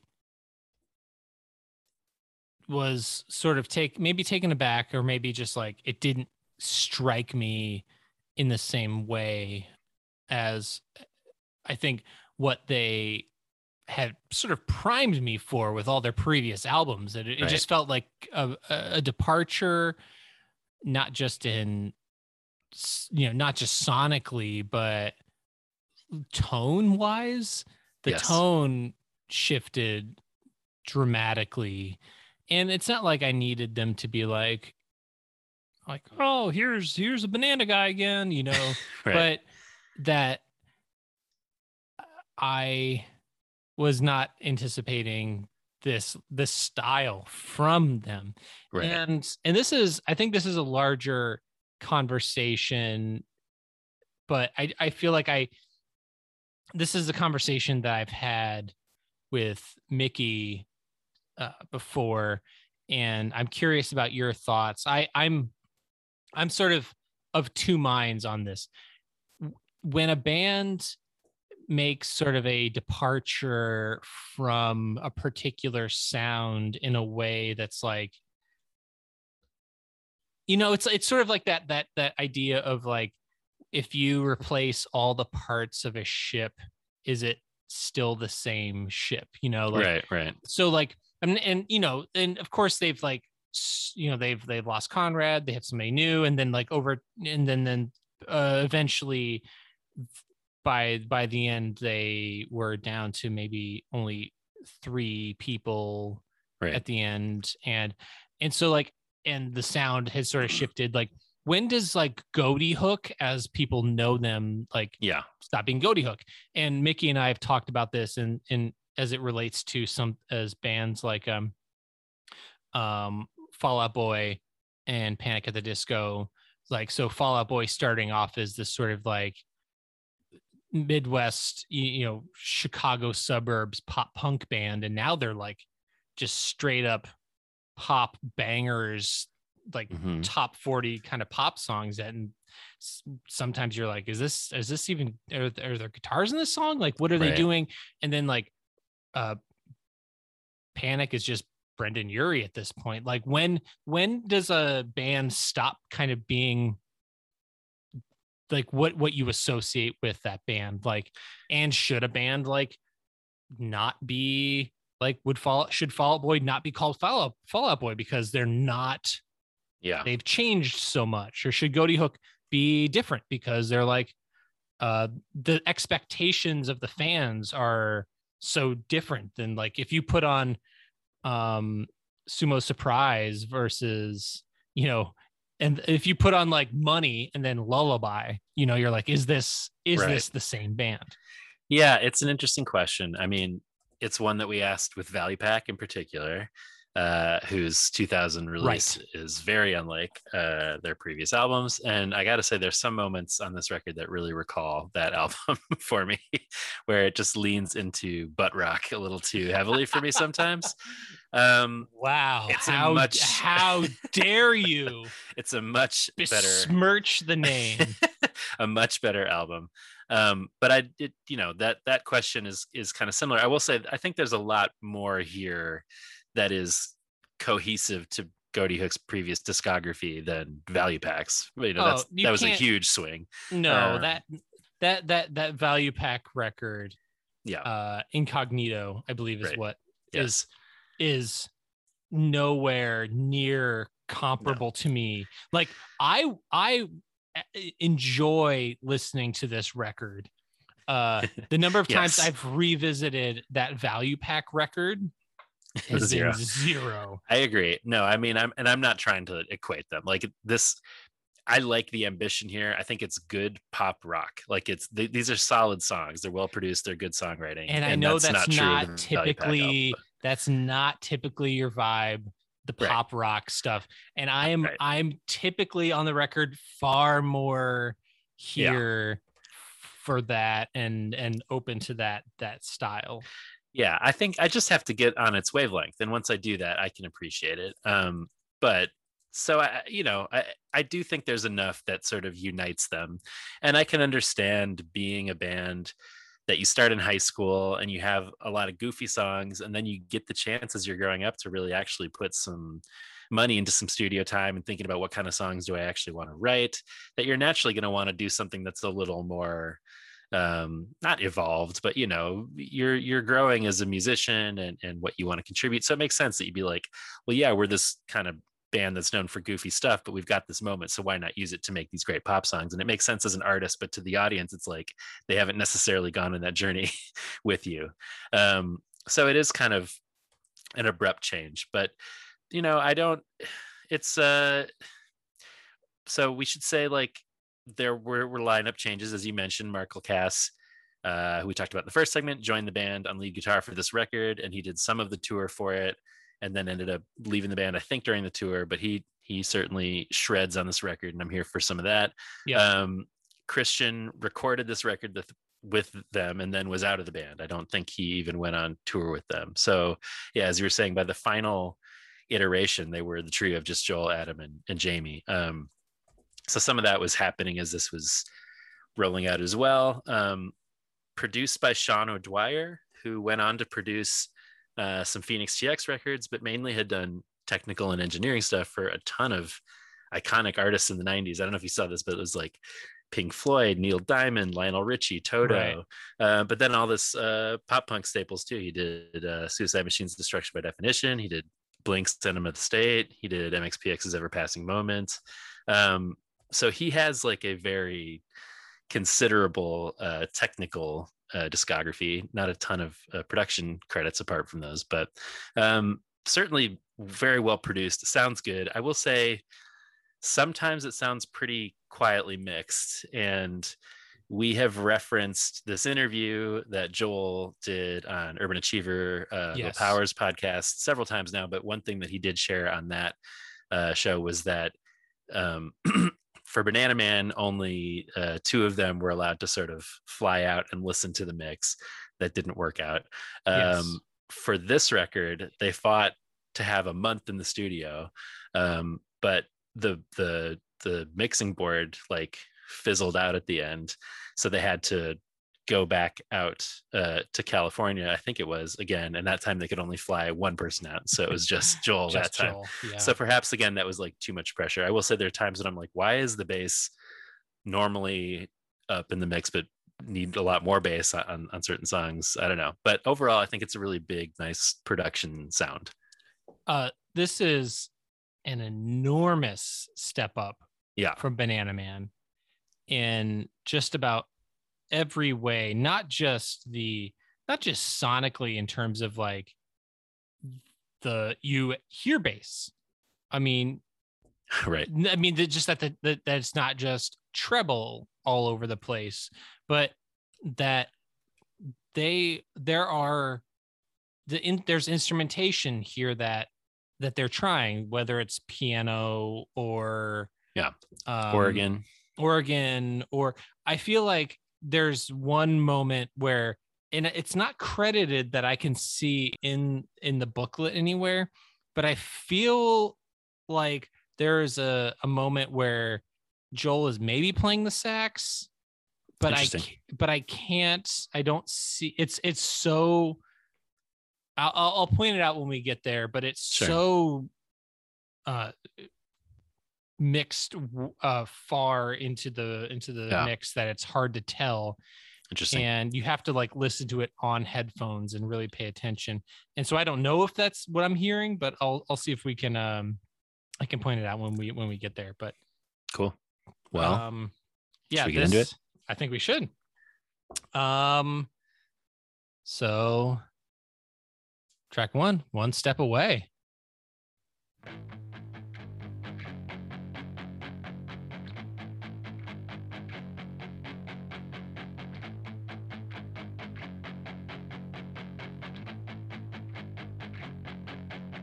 As the minutes pass, I look to you. I know you're not all right. I'm past the point of thinking straight. I can only watch and cry.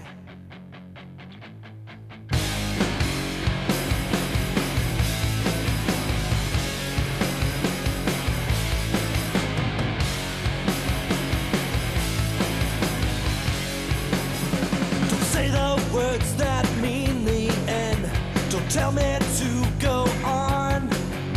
Don't leave behind an only son to wish that you were gone. As a boy, I held your hand. I never wanted you to leave. I could not ever understand, and now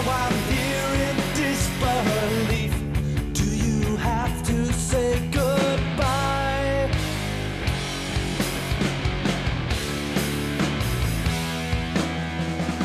My life, knowing now, imagining you. A very heavy song for an opening track.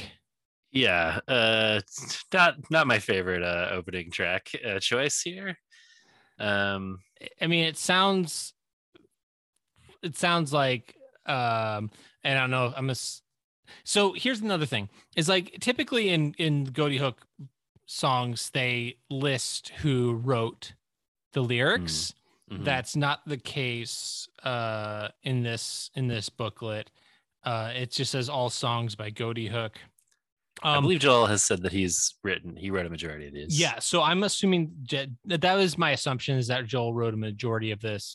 Uh it sounds like um losing a father. It does. Um and that's another thing that I feel like there's a theme. I feel like in this record, there's yes. a, a father theme, right? For sure. Um, you know, one thing we've talked about with the band that we sort of have appreciated is they often share these little stories, these little vignettes, and their characters kind of going through something. And there's not a lot of judgment around what they're experiencing usually. And I've expressed my appreciation for that. There's not a ton of sort of, well, I mean, I don't know, maybe that's not fair, but it's not, it's not majority like first person, obvious sort of my own experience songs in their catalog before this. And this record really changes that. It seems very personal. Um, yeah. And I don't feel like I can't say this because, again, he shared it in that interview on Urban Achiever that his, this was something I had no idea about when I was listening to this record as a kid, that his, He was he was an only child. He was uh, his parents were divorced when he was young. His mom was a conservative Christian, and his dad was gay and had AIDS. Um, this was in you know the eighties, um, and he had AIDS for a lot of Joel's life growing up, and then um, died. You know, shortly before this record was released. So naturally, that sort of weighs over this album. It's very powerful thematically. It's really really sad. I mean, he yes, the lyrics um, make a lot more sense knowing that about, you know, him having AIDS that he said, I, I live, I've lived my life knowing now, imagining you here, knowing what would take your life, recounting all my tears. So kind of like expecting this to happen is just like, boy, that's a lot to sort of uh, take. Um, and so it's, I feel kind of bad because it's like, that's powerful emotionally, but it's a lot. Um, but I do not like the song. I just like, it just immediately sort of signifies like, oh, this is different, where it's just like, dun, dun, dun, dun, dun, dun, dun, dun, dun, dun. It just feels like dreary to me and just like kind of a slog. It's not my favorite opener. Like, I don't know. I, I couldn't help but wish that like that, that sort of progression would be exciting to me if it was like hardcore, if it was like yeah. I'd be like into it if it had a harder edge and was a little faster.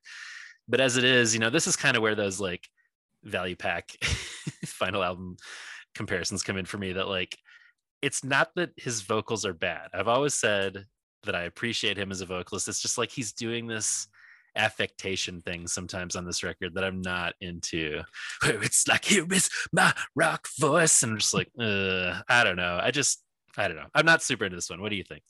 I, so here, my feeling is, as far as an album opener, it's, it's a really, I mean, the, the album opener and closer are both very heavy. Yes. Um, I, I do think, for me, we're we're in a situation around, this is like a, an instance of sequencing for yes. me, not not so much like I because I like I like the song. I yes, it's not it's not a fast hardcore punk song. Uh, would maybe the song Two Years to Never been a more upbeat, faster song to start the record? Maybe. Yeah. Start with Two Years to Never and then One Step Away. Uh, m- maybe.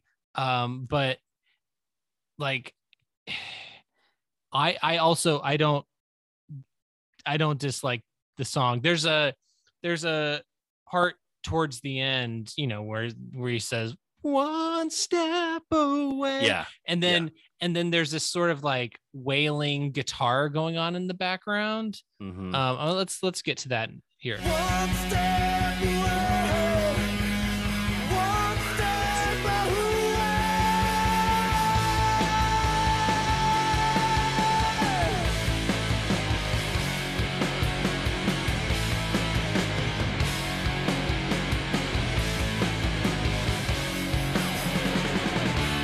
As a boy, I held your hand. I never wanted you to.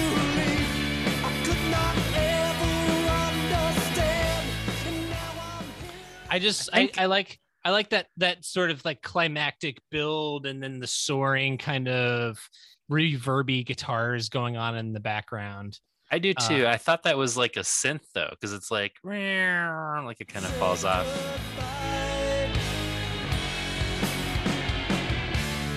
Maybe it's guitar. I don't know. I, I always assumed it was a, it was a guitar, but it, it, It, it has this, the song has this slow build from the beginning where it's just chunky power chords to yeah. like one step away. Yeah. And right. then it kind of has this climactic, heavy yeah. uh, uh, climax to the song. And yeah. Um, yes.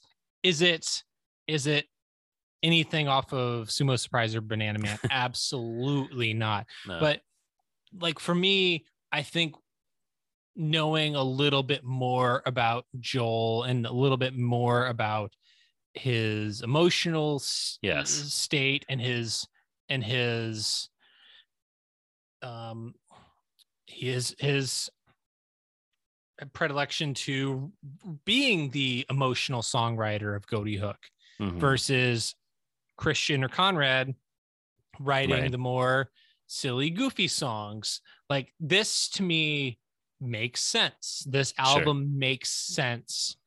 And, and as somebody who is emo as fuck like me, like yes. I, I get it and I can appreciate it. Is every moment on this record a slam dunk for me? No. Yeah. Is it, are there moments where it's like this album is like pretty dramatic and yeah. maybe a little too dramatic? Yes. Sure. But um, do I dislike this song? No. Do I think it's the best choice for an album opener? No. Yeah. Uh, I had the same thought. Next song maybe would have put me in a, a better relationship with this record. Had Are you it talking about the, the title track, bro? That's the one.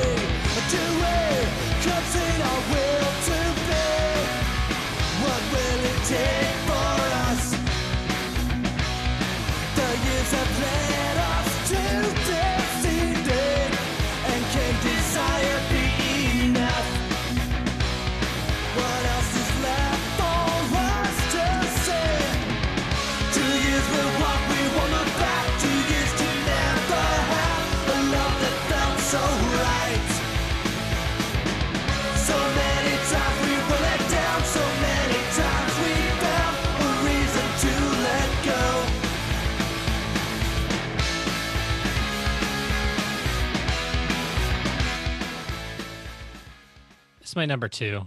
It's my number three. Yeah, I like it's this good a lot. Song. It's good. It's song. Really good. So, do you know? Okay, so I'm not sure if you're familiar with this band. Um, so there's this band called um, One Man Army. They're yes out of California. They disbanded. Uh, they were on Billy Joe Armstrong's label. Right, right. Okay. Um, so they were sort of like in that East Bay kind of uh, scene, and they they released a few a few records. Um, this has a One Man Army vibe to it that mm. I'm super into a lot. And yeah. I don't know, because they they they released records between, um, so like their their three main records beca- came out between ninety-eight and two thousand two. And so it's kind of got a similar vibe to this song. And mm. uh, there's, I, I don't know which um, One Man Army song it is, but it has almost an exact similar style to it. And I'm, so that's when my, when I hear this song, I hear that, but it's the, the chorus, the, the, whoa, yeah, yeah. Super, it's great. It's great. It. I, the chorus is really catchy. I think once those harmonies and the whoa background vocals come in, I'm like, okay, this got taken up to the next level. Yeah. Um, and then the bridge uh, is really fun. And then it kind of ascends into my top three with the bridge. Can we hear some of that? Uh, like two forty-two? Yep.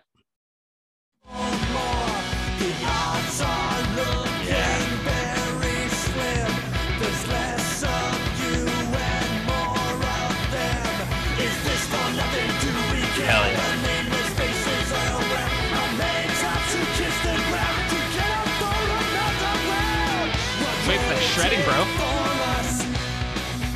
Hell yeah. Once those uh,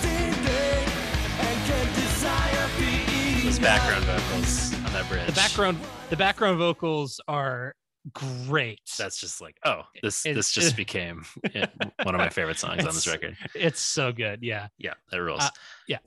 Um I do still, I'm still like a little thrown by there's like a ton of reverb on his vocals, which I'm like, okay, we're still in that sort of like rock band territory. I don't know, but I, I, I really like this song. Um, thematically, I, I, I guess it's sort of about the song or about the band breaking up or like kind of deciding we're going to give this like a final run. We know this is our chance. Like we've been through a lot. That seems to kind of be the vibe. Like, uh, aware of what they've been through and kind of giving it one last shot, sort of. Um, yeah.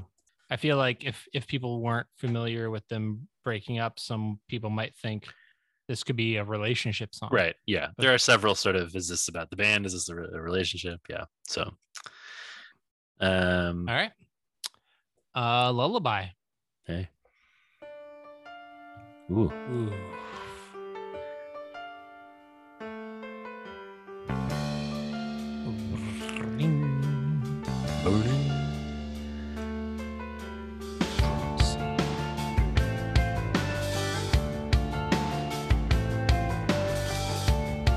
Those cymbals are great.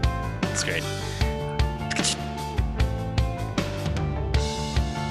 So this is just going to be like a pretty slow and quiet song. Yeah. Right? Yep. It's, I mean, it's Lullaby, bro. Oh, shit. Wait a second. Open up that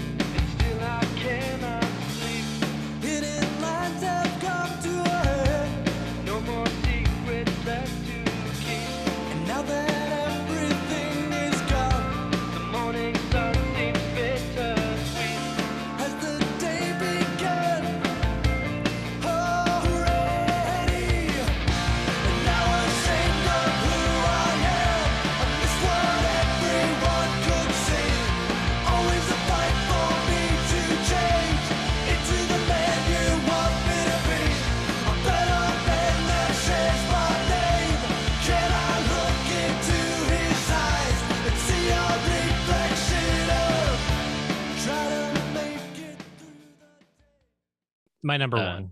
Okay, it's my number two. This uh, song song rules. This song rules. Yeah. Uh, this is. There are some elements to this song where I'm like, this is a Juliana Theory song. Ooh, yeah, that's a good call. I I was like, the, the beginning to this song, it sounds like it could be Juliana Theory, and yes. I'm so into it. I'm yep. so into the piano and yes. the like, oh, the, you're lulling us into a false sense of security by this being a chill song, and then it's just gonna kick your dick off with like rock. Yeah, I there were two songs from this record that I clearly remembered. Uh, this was one of them, and my number one is the other one. We'll get there, but and this is I, the most streamed song on the record. That makes sense. I mean, this this this could have been a crossover song for sure. I mean, it's like. There's it's so different from other stuff, but it's one where I really appreciate the difference. Um, they're doing something so new and interesting yes. for the for the band. They're this is okay. So this is what I will say that they they they took some swings on this record, and and some of the swings that we talked about, like for Value Pack, where it was like they took yeah. some swings, swing and a miss, a huge miss. Yeah. I think that they tried a lot of stuff on this record, and not not everything is is a, a success for me, but I I really appreciate what they did. I really yeah. I think this song is an example where they they went out on a limb and tried something that is very un quote unquote Goatee Hook, that is, right. as we come as we've come to understand them in their previous records. And this is a success to me. This is yep. a departure, but it works. Totally. No, I, I'm with you. I think that, I mean, that that piano opening, it's such a great, so good pop opening. I mean, the Juliana Theory comp is perfect, but I was thinking even like U two or like some classic eighties pop song. Like it's it sounds very iconic. Um, I like it a lot. And I think I had heard that uh, John Davis from Superdrag, uh, played the piano parts on this record, or at least some of them. Yes. So John um, Davis did um he did uh the piano, mellotron, and organ. Okay, he, cool. he arranged and performed it on this record. That rules. Superdrag, uh you know, you're talking about Knoxville in the year two thousand. I'm pretty sure they're from Knoxville. They're a band that I've brought that has come up somehow on the pod before, and I've mentioned liking them and you didn't remember them, but they did that great song, Who Sucked Out the Feeling. Yeah. Um, anyway, Superdrag is great. Um, I love those those touches of, of piano and keys, like you're saying, throughout. Um, and the end is just like... End is great. I, it, another example of, you know, in a different way. Like One Step Away was sort of starting off lulling you into the sense of like, this is just the power chords. Yeah. And Lullaby does something similar. And by the end of it, you're getting, you know, yeah. you're getting your face rocked off. Totally. Yeah. I, I mean, that cat, the, the chorus throughout is super catchy. That central riff kind of returns over and over. Yeah. It's great. I mean, I, I, I wavered on this being my number one as well. Um, I think I, I think I feel good about what is my number one. We'll get there. Um, but uh, yeah, this rules.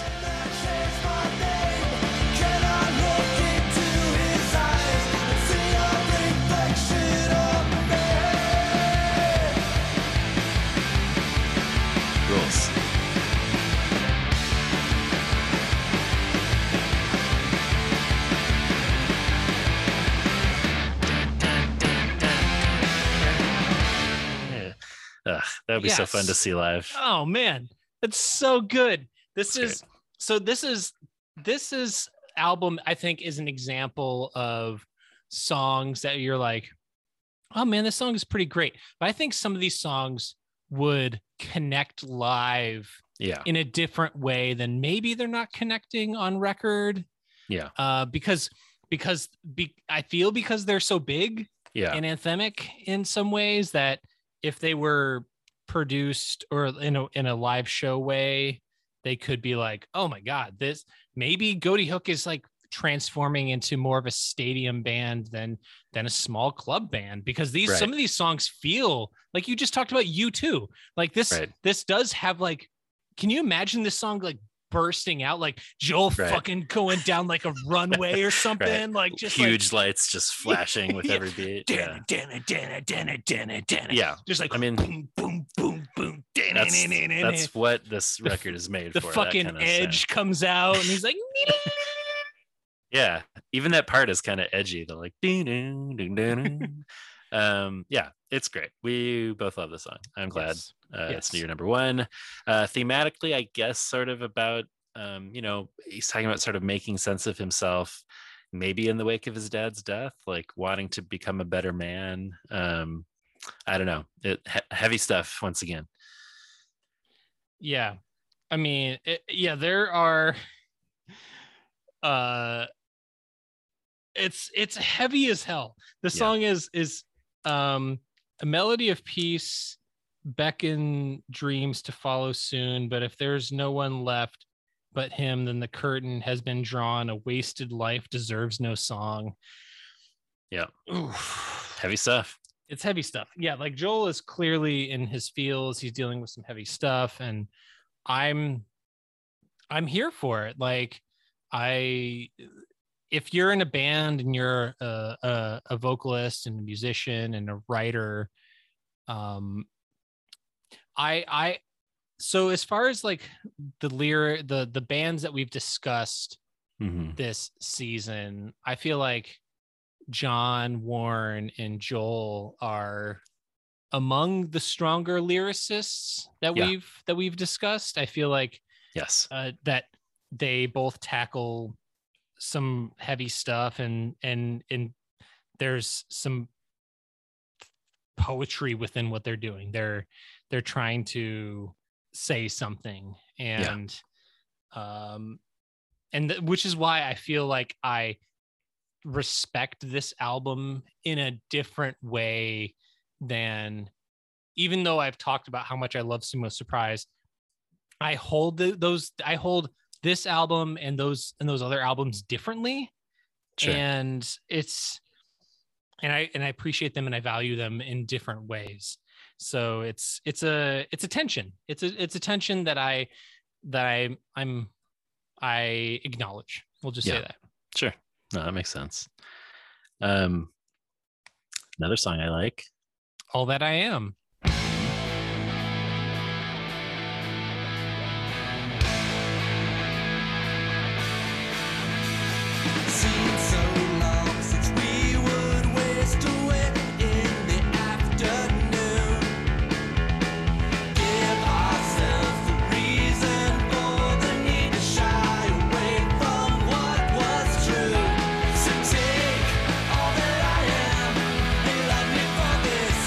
You know you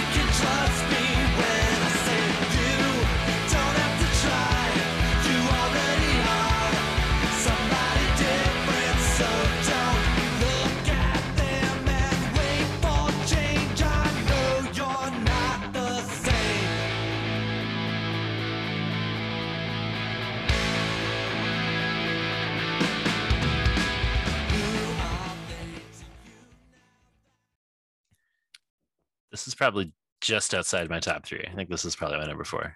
This is, yeah, I have a different, I have a different top four, but so this is, um, this is something I haven't said yet. Uh, but I had a hard time choosing a top four, and not for reasons in pre- previous bands where I'm like, right. I had a hard time choosing a top three because uh, I disliked most of the songs.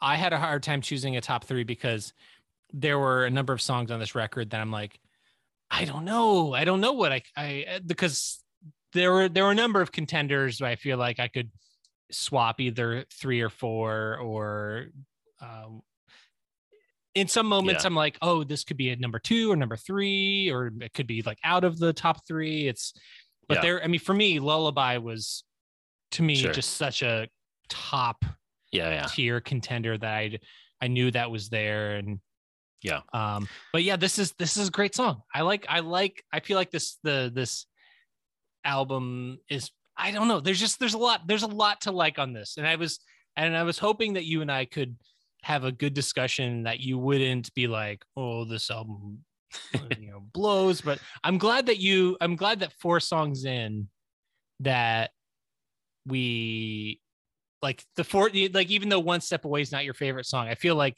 yeah, n- at least in these four songs, you're like, you're feeling pretty good about this album so far. Yeah, I will say we're in a stretch of songs that is certainly my favorite. Yes. um, but uh, yeah, so th- these are kind of the, the highlights for me. But um, no, I think this is another one where it's like they're they're really trying some stuff. It's it's another one that's really different but really good. I like I like that there are a bunch of different parts to it. Like it's there's a bouncy verse. I like that bass line and a bouncy first part of the chorus, and then it goes into a minor part for the end of the chorus, um, and then the bridge is a, a bunch of different things. They, they've got a minor chord thing going, and kind of speeds up, and then it's just toms, and then there's like a build-up section with the organ. Let's hear some of that. That's at like uh, one fifty. Sure.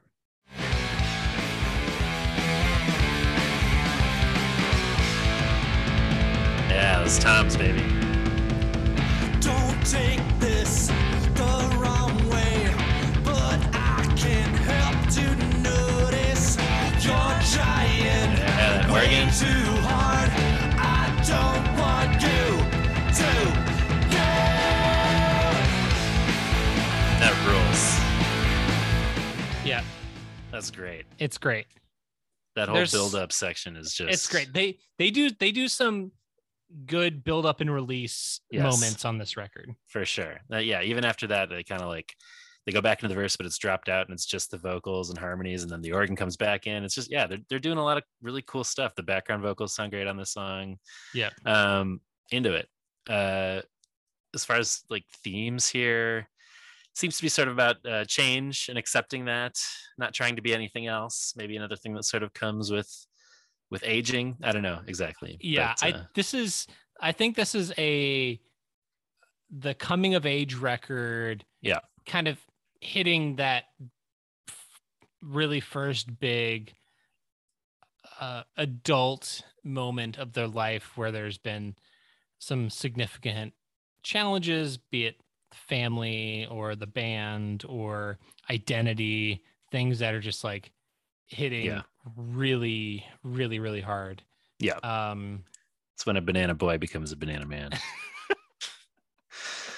yeah. What is, What is the uh is there like a uh the the the bar mitzvah for the banana man, you know, like you uh, the banana boy becomes a banana man, they have yeah he turns know. from green to yellow or something. I don't know.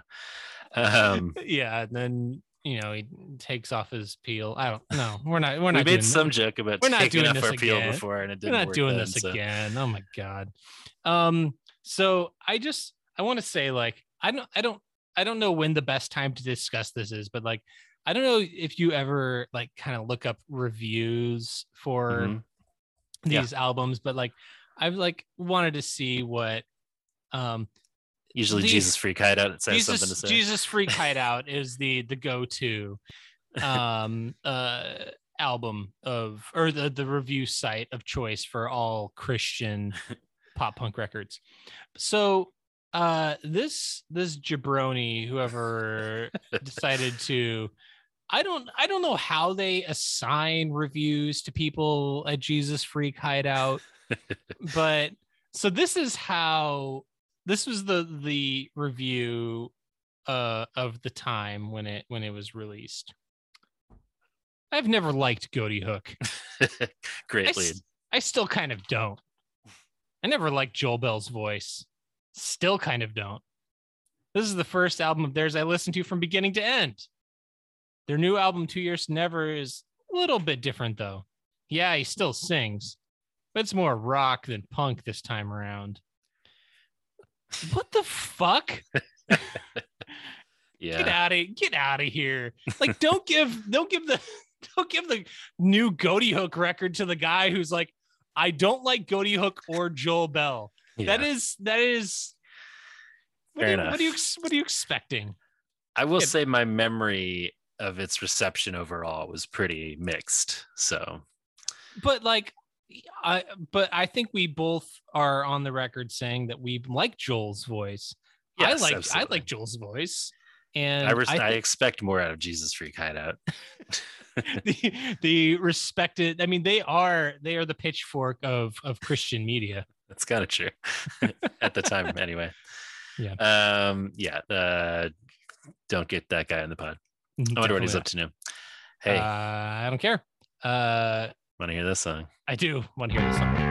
Oh shit! Oof. What? What? Let's go.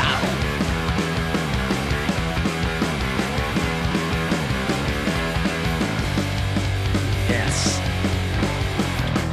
Oh shit.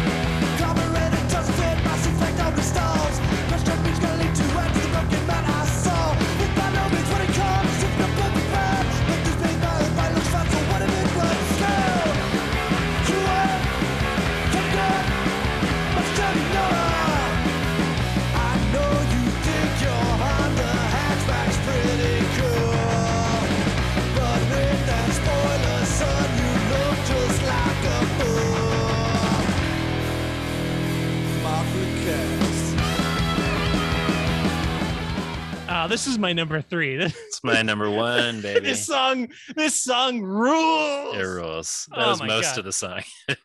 That was most of the song. But we, I mean, it was like you had to get to the. Yeah. I know you think your Honda hatchback's pretty cool.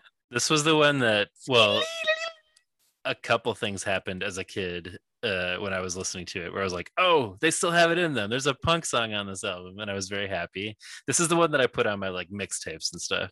Um, and number two, by the time he gets to, I know you think your Honda hatchback's pretty cool. I was like, oh, we got a goofy song. Like, this is still pretty silly. It's not yeah, like, but that spoiler son makes you look just like, just a fool. like a fool. Like, and then yeah. shred. Yeah, I, you know, it's not as goofy as they, oh, that bass line. Um, it's not as goofy as they have been, but it's like, you know, they're, they're having a bit of a laugh here. Um, This is definitely the one that I remembered as being my favorite from the album. It still is. Like I said, is Lullaby like a better constructed pop song? Yes. But does this one make me want to get in the pit? Yeah, man. This Absolutely. Is my, this is my number one. Yeah, this, this still is my number one. This, um, yeah. So we we have the same top three, just in a different order. That's oh shit, bro. That's that, true. That hasn't happened in a, in in quite a while. That has not um, happened in a while. So fascinating record for it to happen on. I do think these are the this is the section that that works the best for me. And there are other songs I like a lot, but um, this chunk is is kind of my favorite. Um, but yeah, man, I just from that opening bass line on, I love the chorus. Again, it's like, you want it, come get it, my Chevy Nova. Like so silly, but so fun. Certainly the most punk they get on this album. Um, kind of like a little light break in the midst of all this like heavy thematic stuff. Uh, yeah. But there's this... just also something so like, I know you talk about sort of this being a more rock centric album, mm-hmm. but there is nothing more quintessentially rock and roll than a song about a car. Yeah, it's very true. Yeah. I mean, I think that there's, you can probably point to just about any band that we have covered. Yeah. And there's probably a song about driving or being in a car. Right. And it is just, there's a, every band I feel like needs to have their quintessential car song, whether it's right. about driving or about a particular car. Yeah. And this song just happens to want, I just want to get in the fucking pit and right. and throw some bows about over a Chevy Nova. Yeah, man. Yeah, no, it's it's very rock and roll. And then uh, yeah, as you said, that that that shreddy guitar solo coming in there. And then the undeniable. And just that also there's uh there's something about like that, you know, while the while the guitar is shredding, the bass just hitting that that same note, ring ding ding. Yeah, yeah. Hell yeah. It's great. Hell Oof, yeah. Gosh. I it's so good. Want to see this live too. Goatee Hook. So into it. Please reunite. um, yeah. Song is great. Yeah.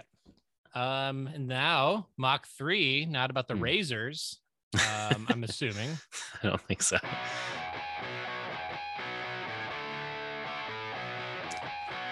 Oh wait.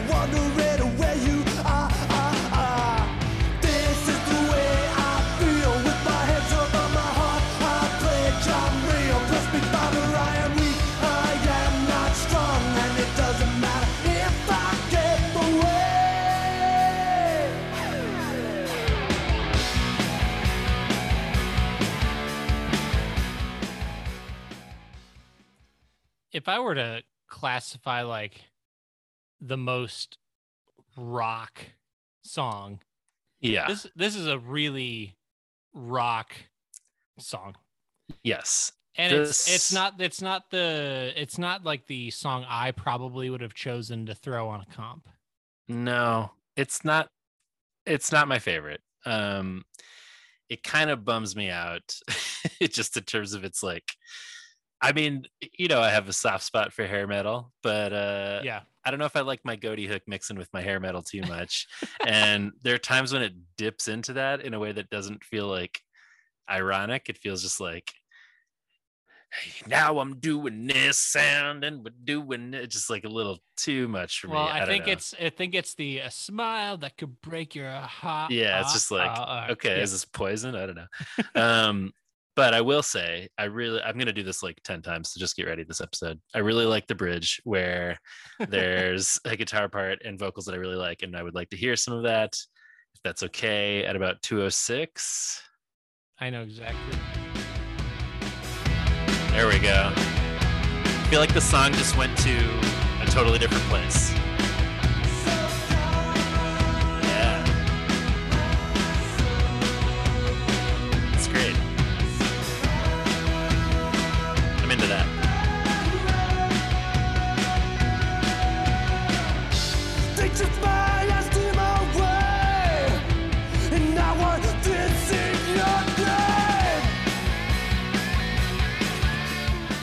I'm more here for the sort of ascendant moment where it feels and less eighties shredding. Yes, yes, that's kind of more my speed. So once they get there, I'm like, okay, I do like the song. It's just like overall not really my preferred mode. Um, thematically, the most faithy on the album. Uh, maybe the only sort of explicitly about God song. Um, kind of a prayer, you know, he's talking about bless me Father, um coming from a dark place.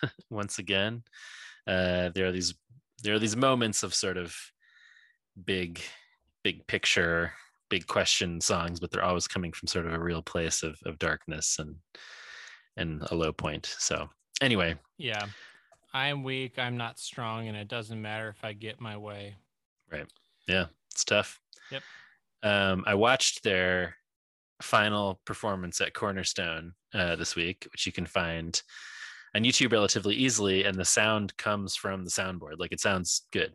Um, so I would recommend anybody watch that if you want to. This is, I'm pretty sure this is the song they open with.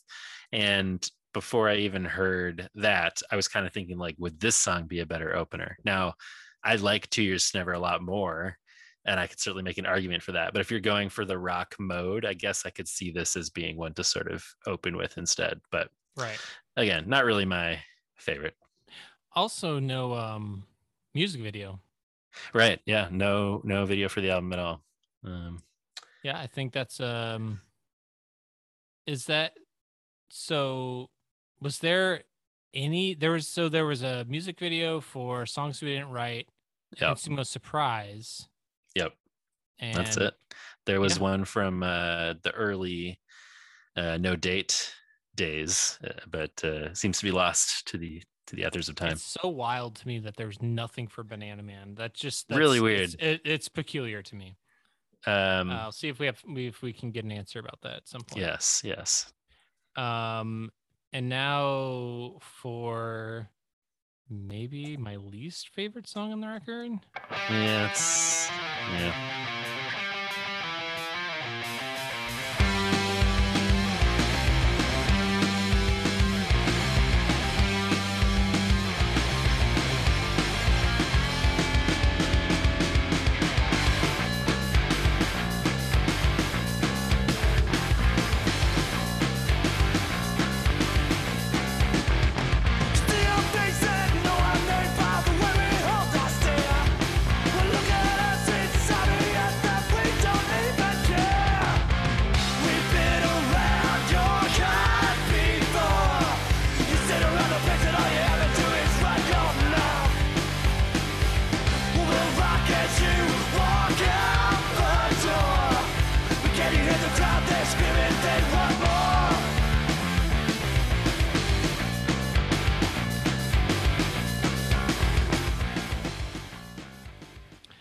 Like, this is almost like Kiss adjacent. It's definitely Kiss adjacent, you know, just like talking about fine. Like we're like talking about like we're gonna you you just talk your shit, but we're just gonna keep on rocking. Yeah, it's very like rocking the crowd, like I don't know. Just and then they have like the like the they the like fake crowd scream, right? Yeah, like weird in there weird. And I'm just like, Uh, it's not really my thing. I'm not really. I think here if for... you accept it as sort of an ironic hair metal song, you know, yeah. The crowd noise and the eighties guitar solo, and even kind of the silly lyrics of like, "We're gonna rock this crowd. We'll show you," you know, like. But and like the song is called Versus, aka Rock Song One, right? Um, which is like, is like, are you saying like you versus like the haters or something? Oh, interesting. Yeah. yeah, I think it is, because it's kind of like this is also a band with a chip on its shoulder, sort of. Where it's like, yeah, uh, you you think you're so great, but guess what? We're gonna rock the doors off this place, baby. Like, I yeah. It, again, to make another uh, Juliana Theory. Yes. Uh, another Juliana Theory. They have like that. Juliana Theory has their song to the tune of five thousand screaming yes. children, which is like just people. Being like shit talking them on the internet, and they're like, "We don't give a shit," right? You know, right, right. Like, yeah, you know, which is very late nineties, early two thousands, early internet kind of stuff. Like, yeah, people getting on message boards and talking shit, and then bands feeling like they need to respond to that. Yeah, and like twenty some twenty years later, people are like, "Oh, that's just kind of how things work now. People are going right. on in the comments and talk shit about your songs." Yep. So it's funny because it's like they were obviously being paired with like M X P X and, and stuff like that at this point for tours, because that's what their previous discography would suggest. But yeah, by the time of this record, a tour with like Juliana Theory and Further Seems Forever, whatever, would be much more appropriate. Yeah. Um, but anyway, uh, uh, the next one is called Expect, aka Weird One, and it is a weird one.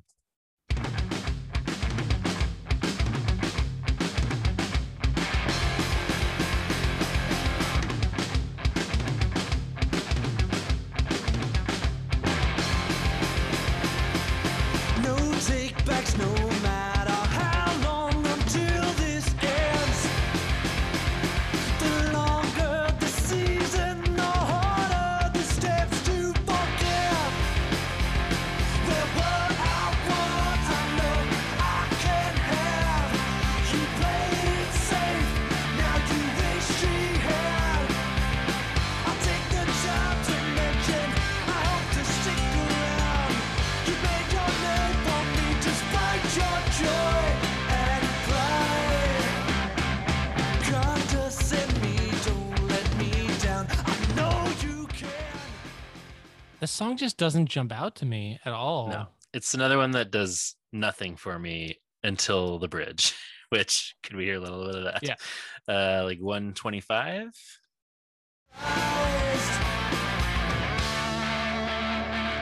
Guitar part's cool here. Yeah, see? That's fun.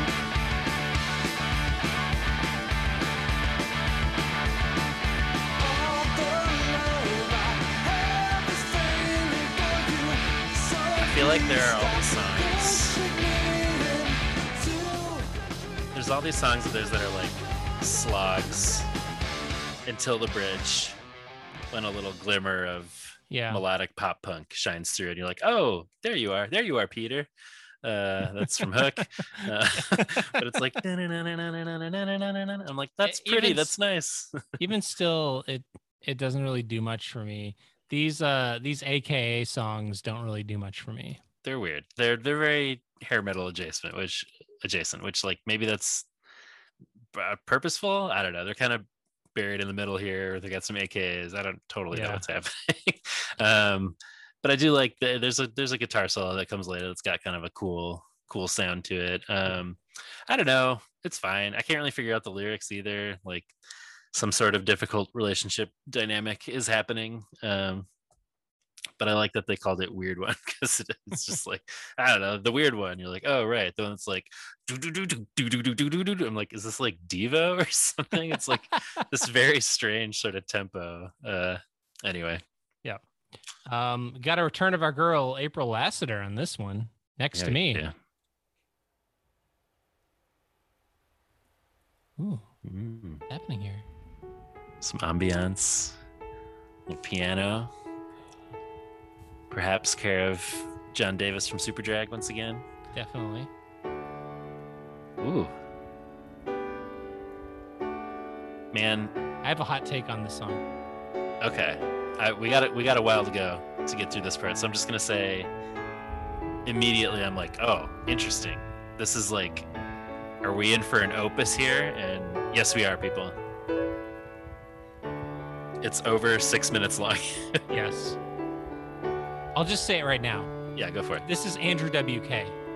Ah, yeah, I can see Listen to this. Imagine Andrew W K that. Yeah. doing like that piano part. Ooh. Yeah, I can see that.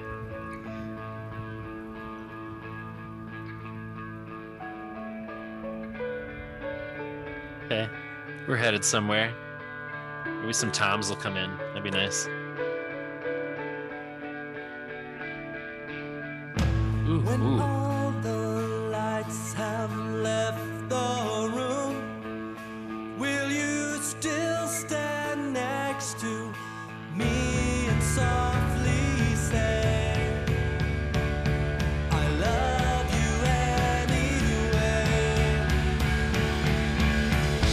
My yesterdays are haunting me, reminders of those moments I could not rely on, feelings that would die.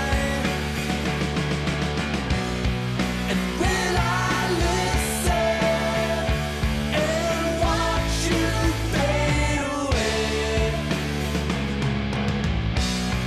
Or can I wake up and trust you? I really like this song. Yeah, I I think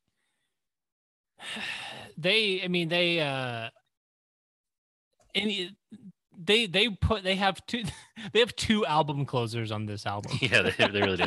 This feels very in the mode of uh, Means to an End, which is the actual album closer. Yeah.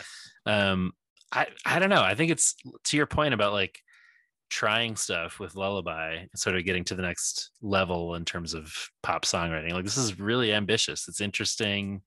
Um, it's a big building emotional song, which is why I figured yeah. you would like it. Yes. Um, it's like there's a lot of different sections. Once again, there's a lot of cool textures. I love that bass line, which is like do do do do do.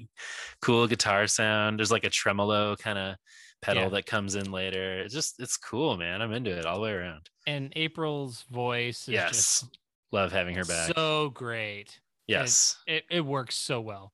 Yeah, as we talked about in the first segment, uh, April Lassiter did vocals on the X cover on Songs We Didn't Write. Um, she, as Mark Lacasse pointed out to us, she was in a band with Kevin one thirty-one, uh, Goatee Hook producer, and she is back on this track, and she sounds great. I love hearing her voice uh, doing those harmonies with Joel. Into it, very into it. Um, and I have... um. a variety of feelings about this next song. Mm. Um, it's probably another, it's probably similar to some of your feelings about uh, the bridge about in a lot uh, of songs. Mm. So this is uh, Campbelltown.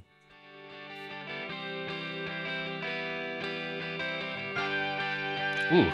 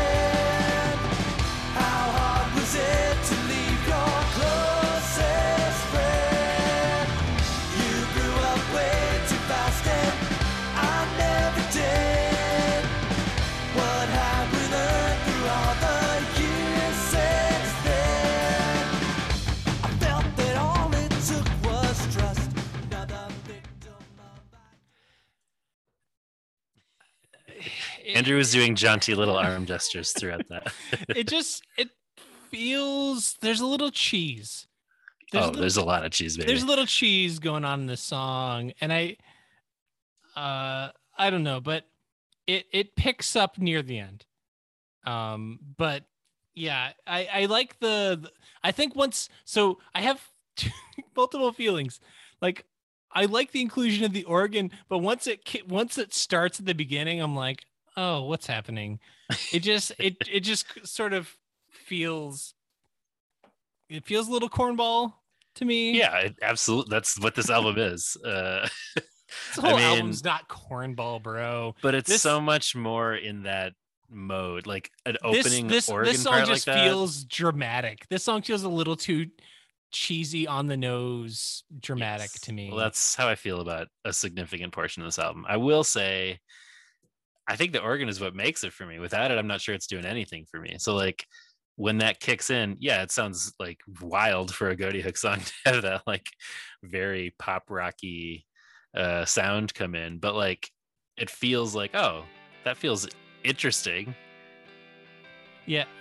It, it, It it it it almost feels like this is gonna be like a goddamn bru- bru- blues traveler song, right? It's very like, like I feel like like we're about to have like a John Popper, like yes. he's gonna like come in with like a harmonica or something like that.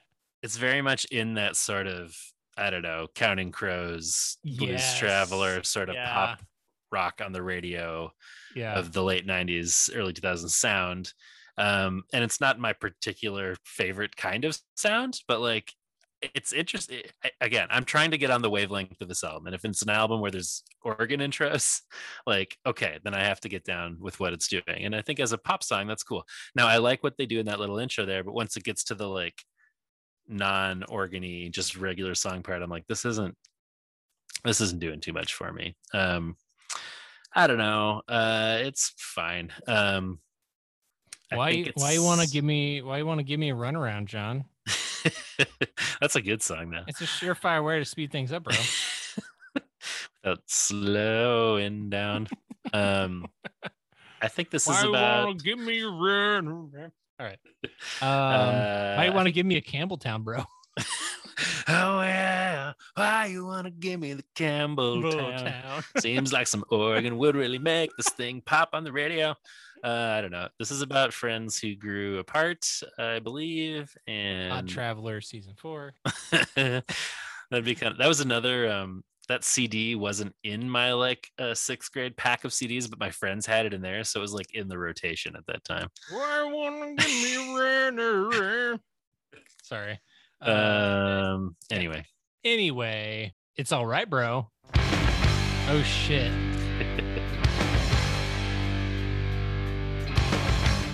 Getting back to things here for a second.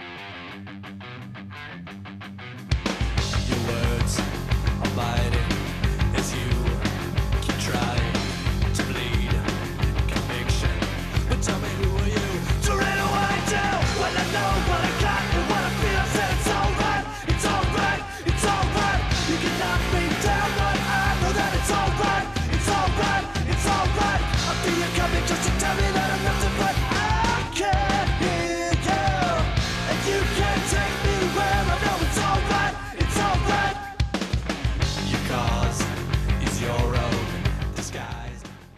This is probably my number four. Wow, it is not mine.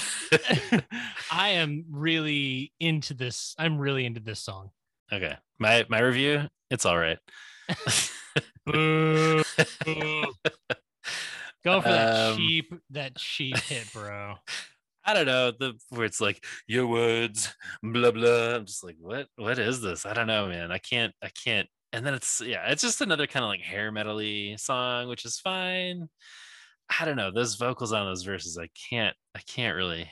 It's just it, that it's almost it, it it has like a like like a Billy Idol sort of like sure.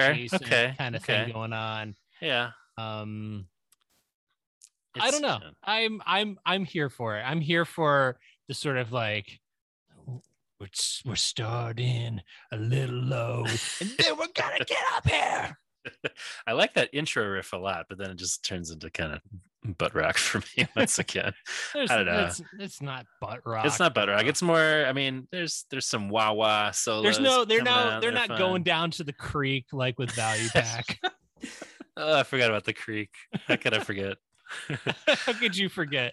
No, this is this is a different. This it is more. I think once I realized the sort of hair metal connection, it made more sense. And yeah, like you're saying, it's like stadium rock. It's it's fine. It's sort of an anthemic, like you can't get me down song. You know, um, I don't know. I'm glad it works for you. Yeah, this isn't this isn't like a this isn't a, like a like a bad bad me situation. Oh man, poor Value Pack. I don't mean to shit on them again, but. I mean, I, I am a little, just a little bit. Bad, bad me. Oh, it's it's so bad. It's, it's bad, bad. Yeah, this is just all right.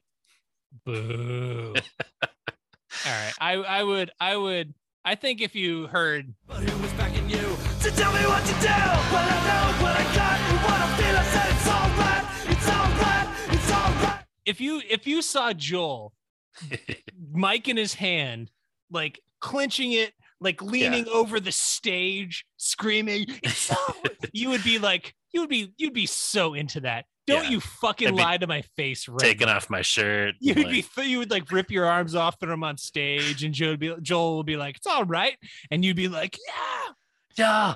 No, I don't have any doubt that he would sell it well. It would be very fun. That's just again not.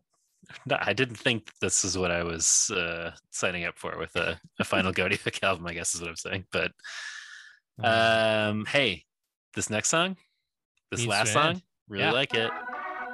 Ooh, Little Oregon, your fave.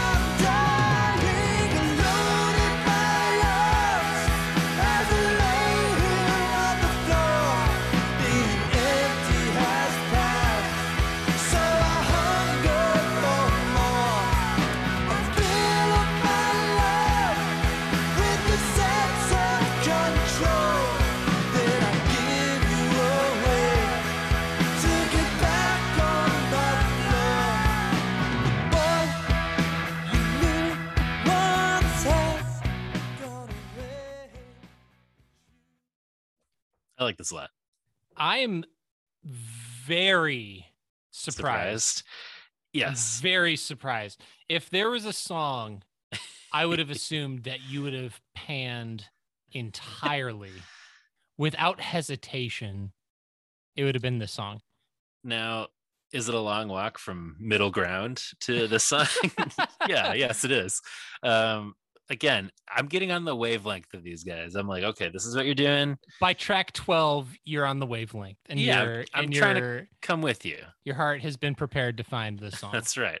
I think if I think of it as sort of like fun bar rock, you know what I mean? It's not a, it's not a punk band anymore, but it's like, if the Hold Steady did this, you know what I mean? I'd be into it. It's sort of like this organy bar rock. We're having a good time. We're sort of referencing some classic rock.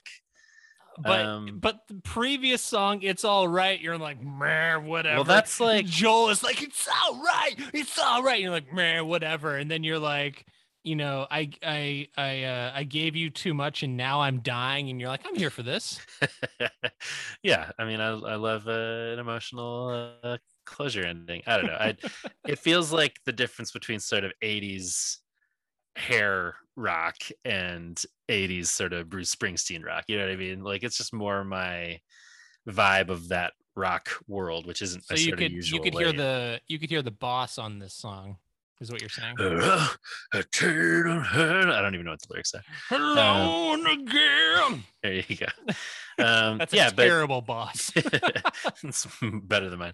But that, you know, it's like, yeah, it's a big closer. You can imagine some band with a million members, and they get, you know, there's a female vocalist. Maybe they get the singer from a different band to join them on that. It's just like this big musical closer. There's organ. I don't know. I'm into it. It's sort of like the ending of S N L. Get a sax solo on there. Yeah, why not? Sure. Throw it in there. Um, Speaking of the woman vocalist, you know who that is? Yes. Um, her name is Joy Rushing.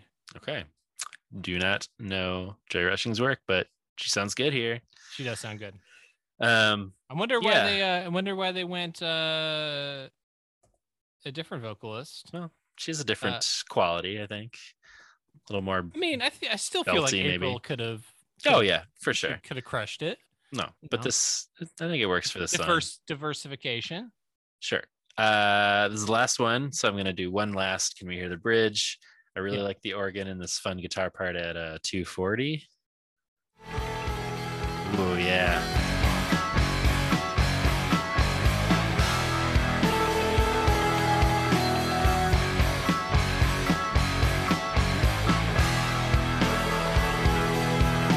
I think that rules.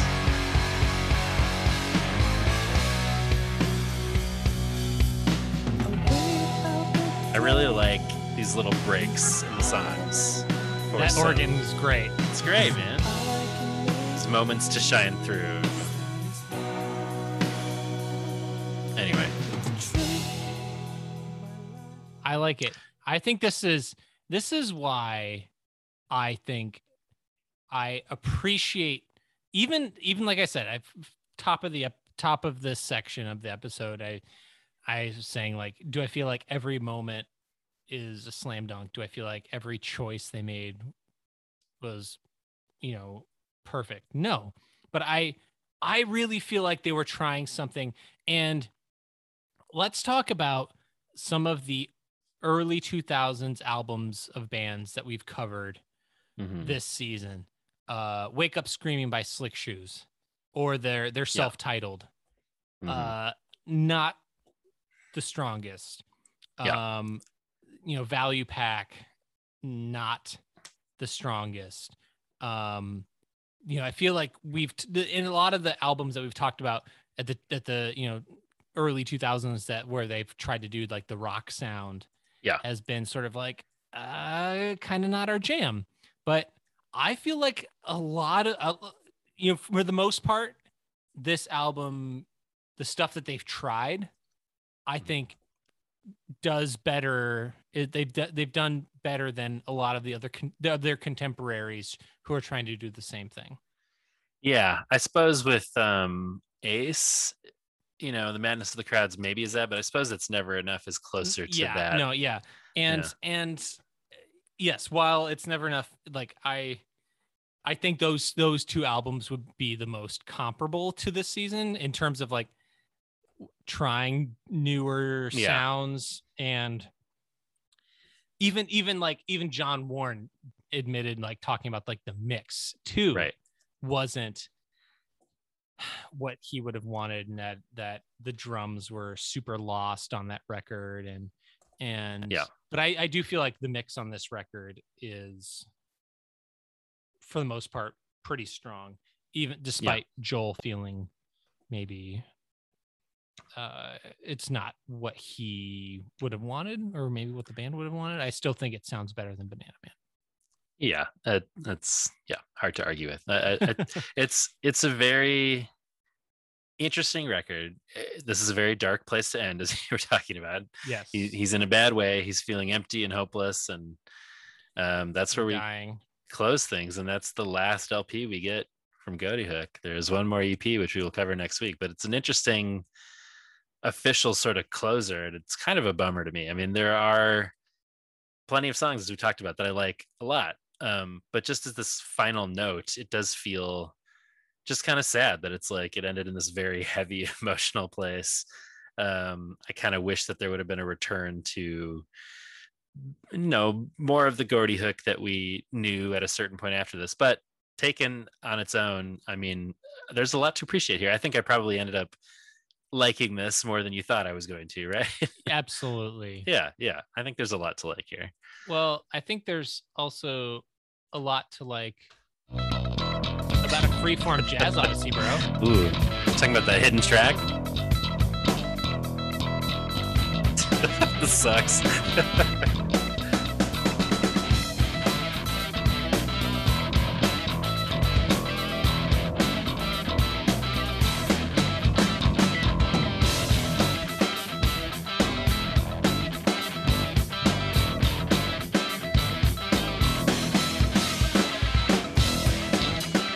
Probably good. That's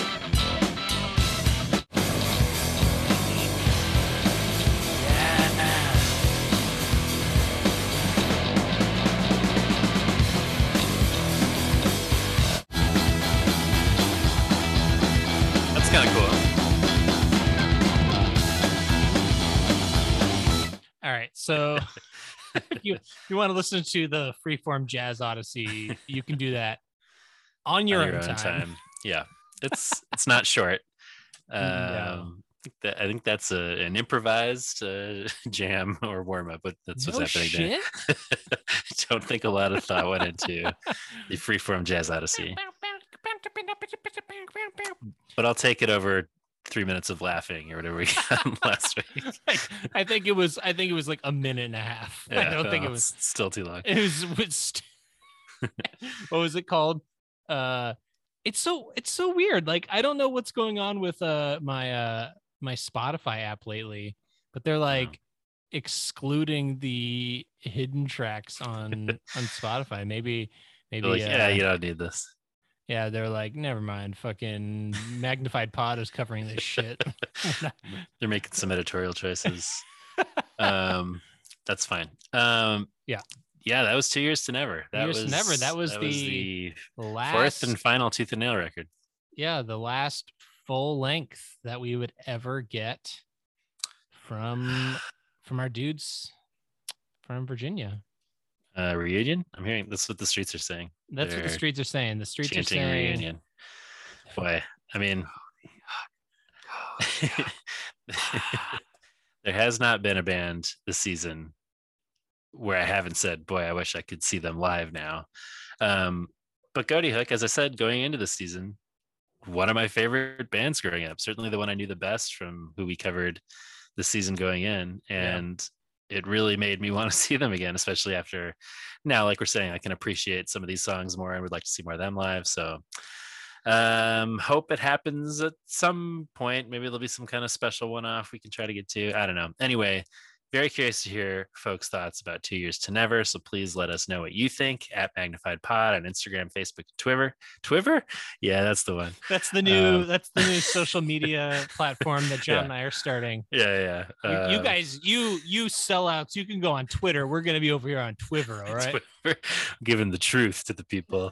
Um, gonna get uncanceled. I don't know. Um, subscribe. Yeah, we, we'll take we'll take all the canceled people over yeah, on Twitter. That's right. Oh man, that sucks. Um, subscribe to the pod if you haven't yet already, and give us a rating or a review. You can email us at magnifiedpod at gmail dot com. You can leave us a voicemail at eight seven two, seven six two, four seven six three, eight seven two seven M A G P O D. You can support us at the Patreon over at patreon dot com slash magnified pod, where today we'll be uh, we'll be doing some Water Wars, Andrew. We'll be oh, uh, shit, bro. We'll really? Tasting some Sanzo, which is uh, sparkling water with uh, Asian flavors. Ooh. Sent to us by Patreon punk uh, Yvonne. Thank you so much for sending that. We're going to taste these three different flavors. We're going to let you know what we think. You can check that out on the Patreon. We also want to welcome Daniel Dorito Torpedo Moraine. Uh, welcome, Daniel. This is Daniel from Kansas, uh, weighs in regularly. Very glad to have you supporting us on the Patreon. I like referring to you as Dorito Torpedo because that's what you signed up as your name. Um, so I'm into that. Uh, yeah, check out the Patreon. Join us, Discord, bonus content, good stuff. Uh, and you can pick up some merch at magnified pod dot store envy dot com. Thanks to shadow producer Jason at Unoriginal Vinyl, and thanks to Heavy Ordnance Studios for our artwork. Well, our time at the penalty box is over for this week. We'll be back out on the ice next week when we'll discuss Goatee Hook's six songs. Ooh, yeah. Let's get in that pit, bro. Let's go.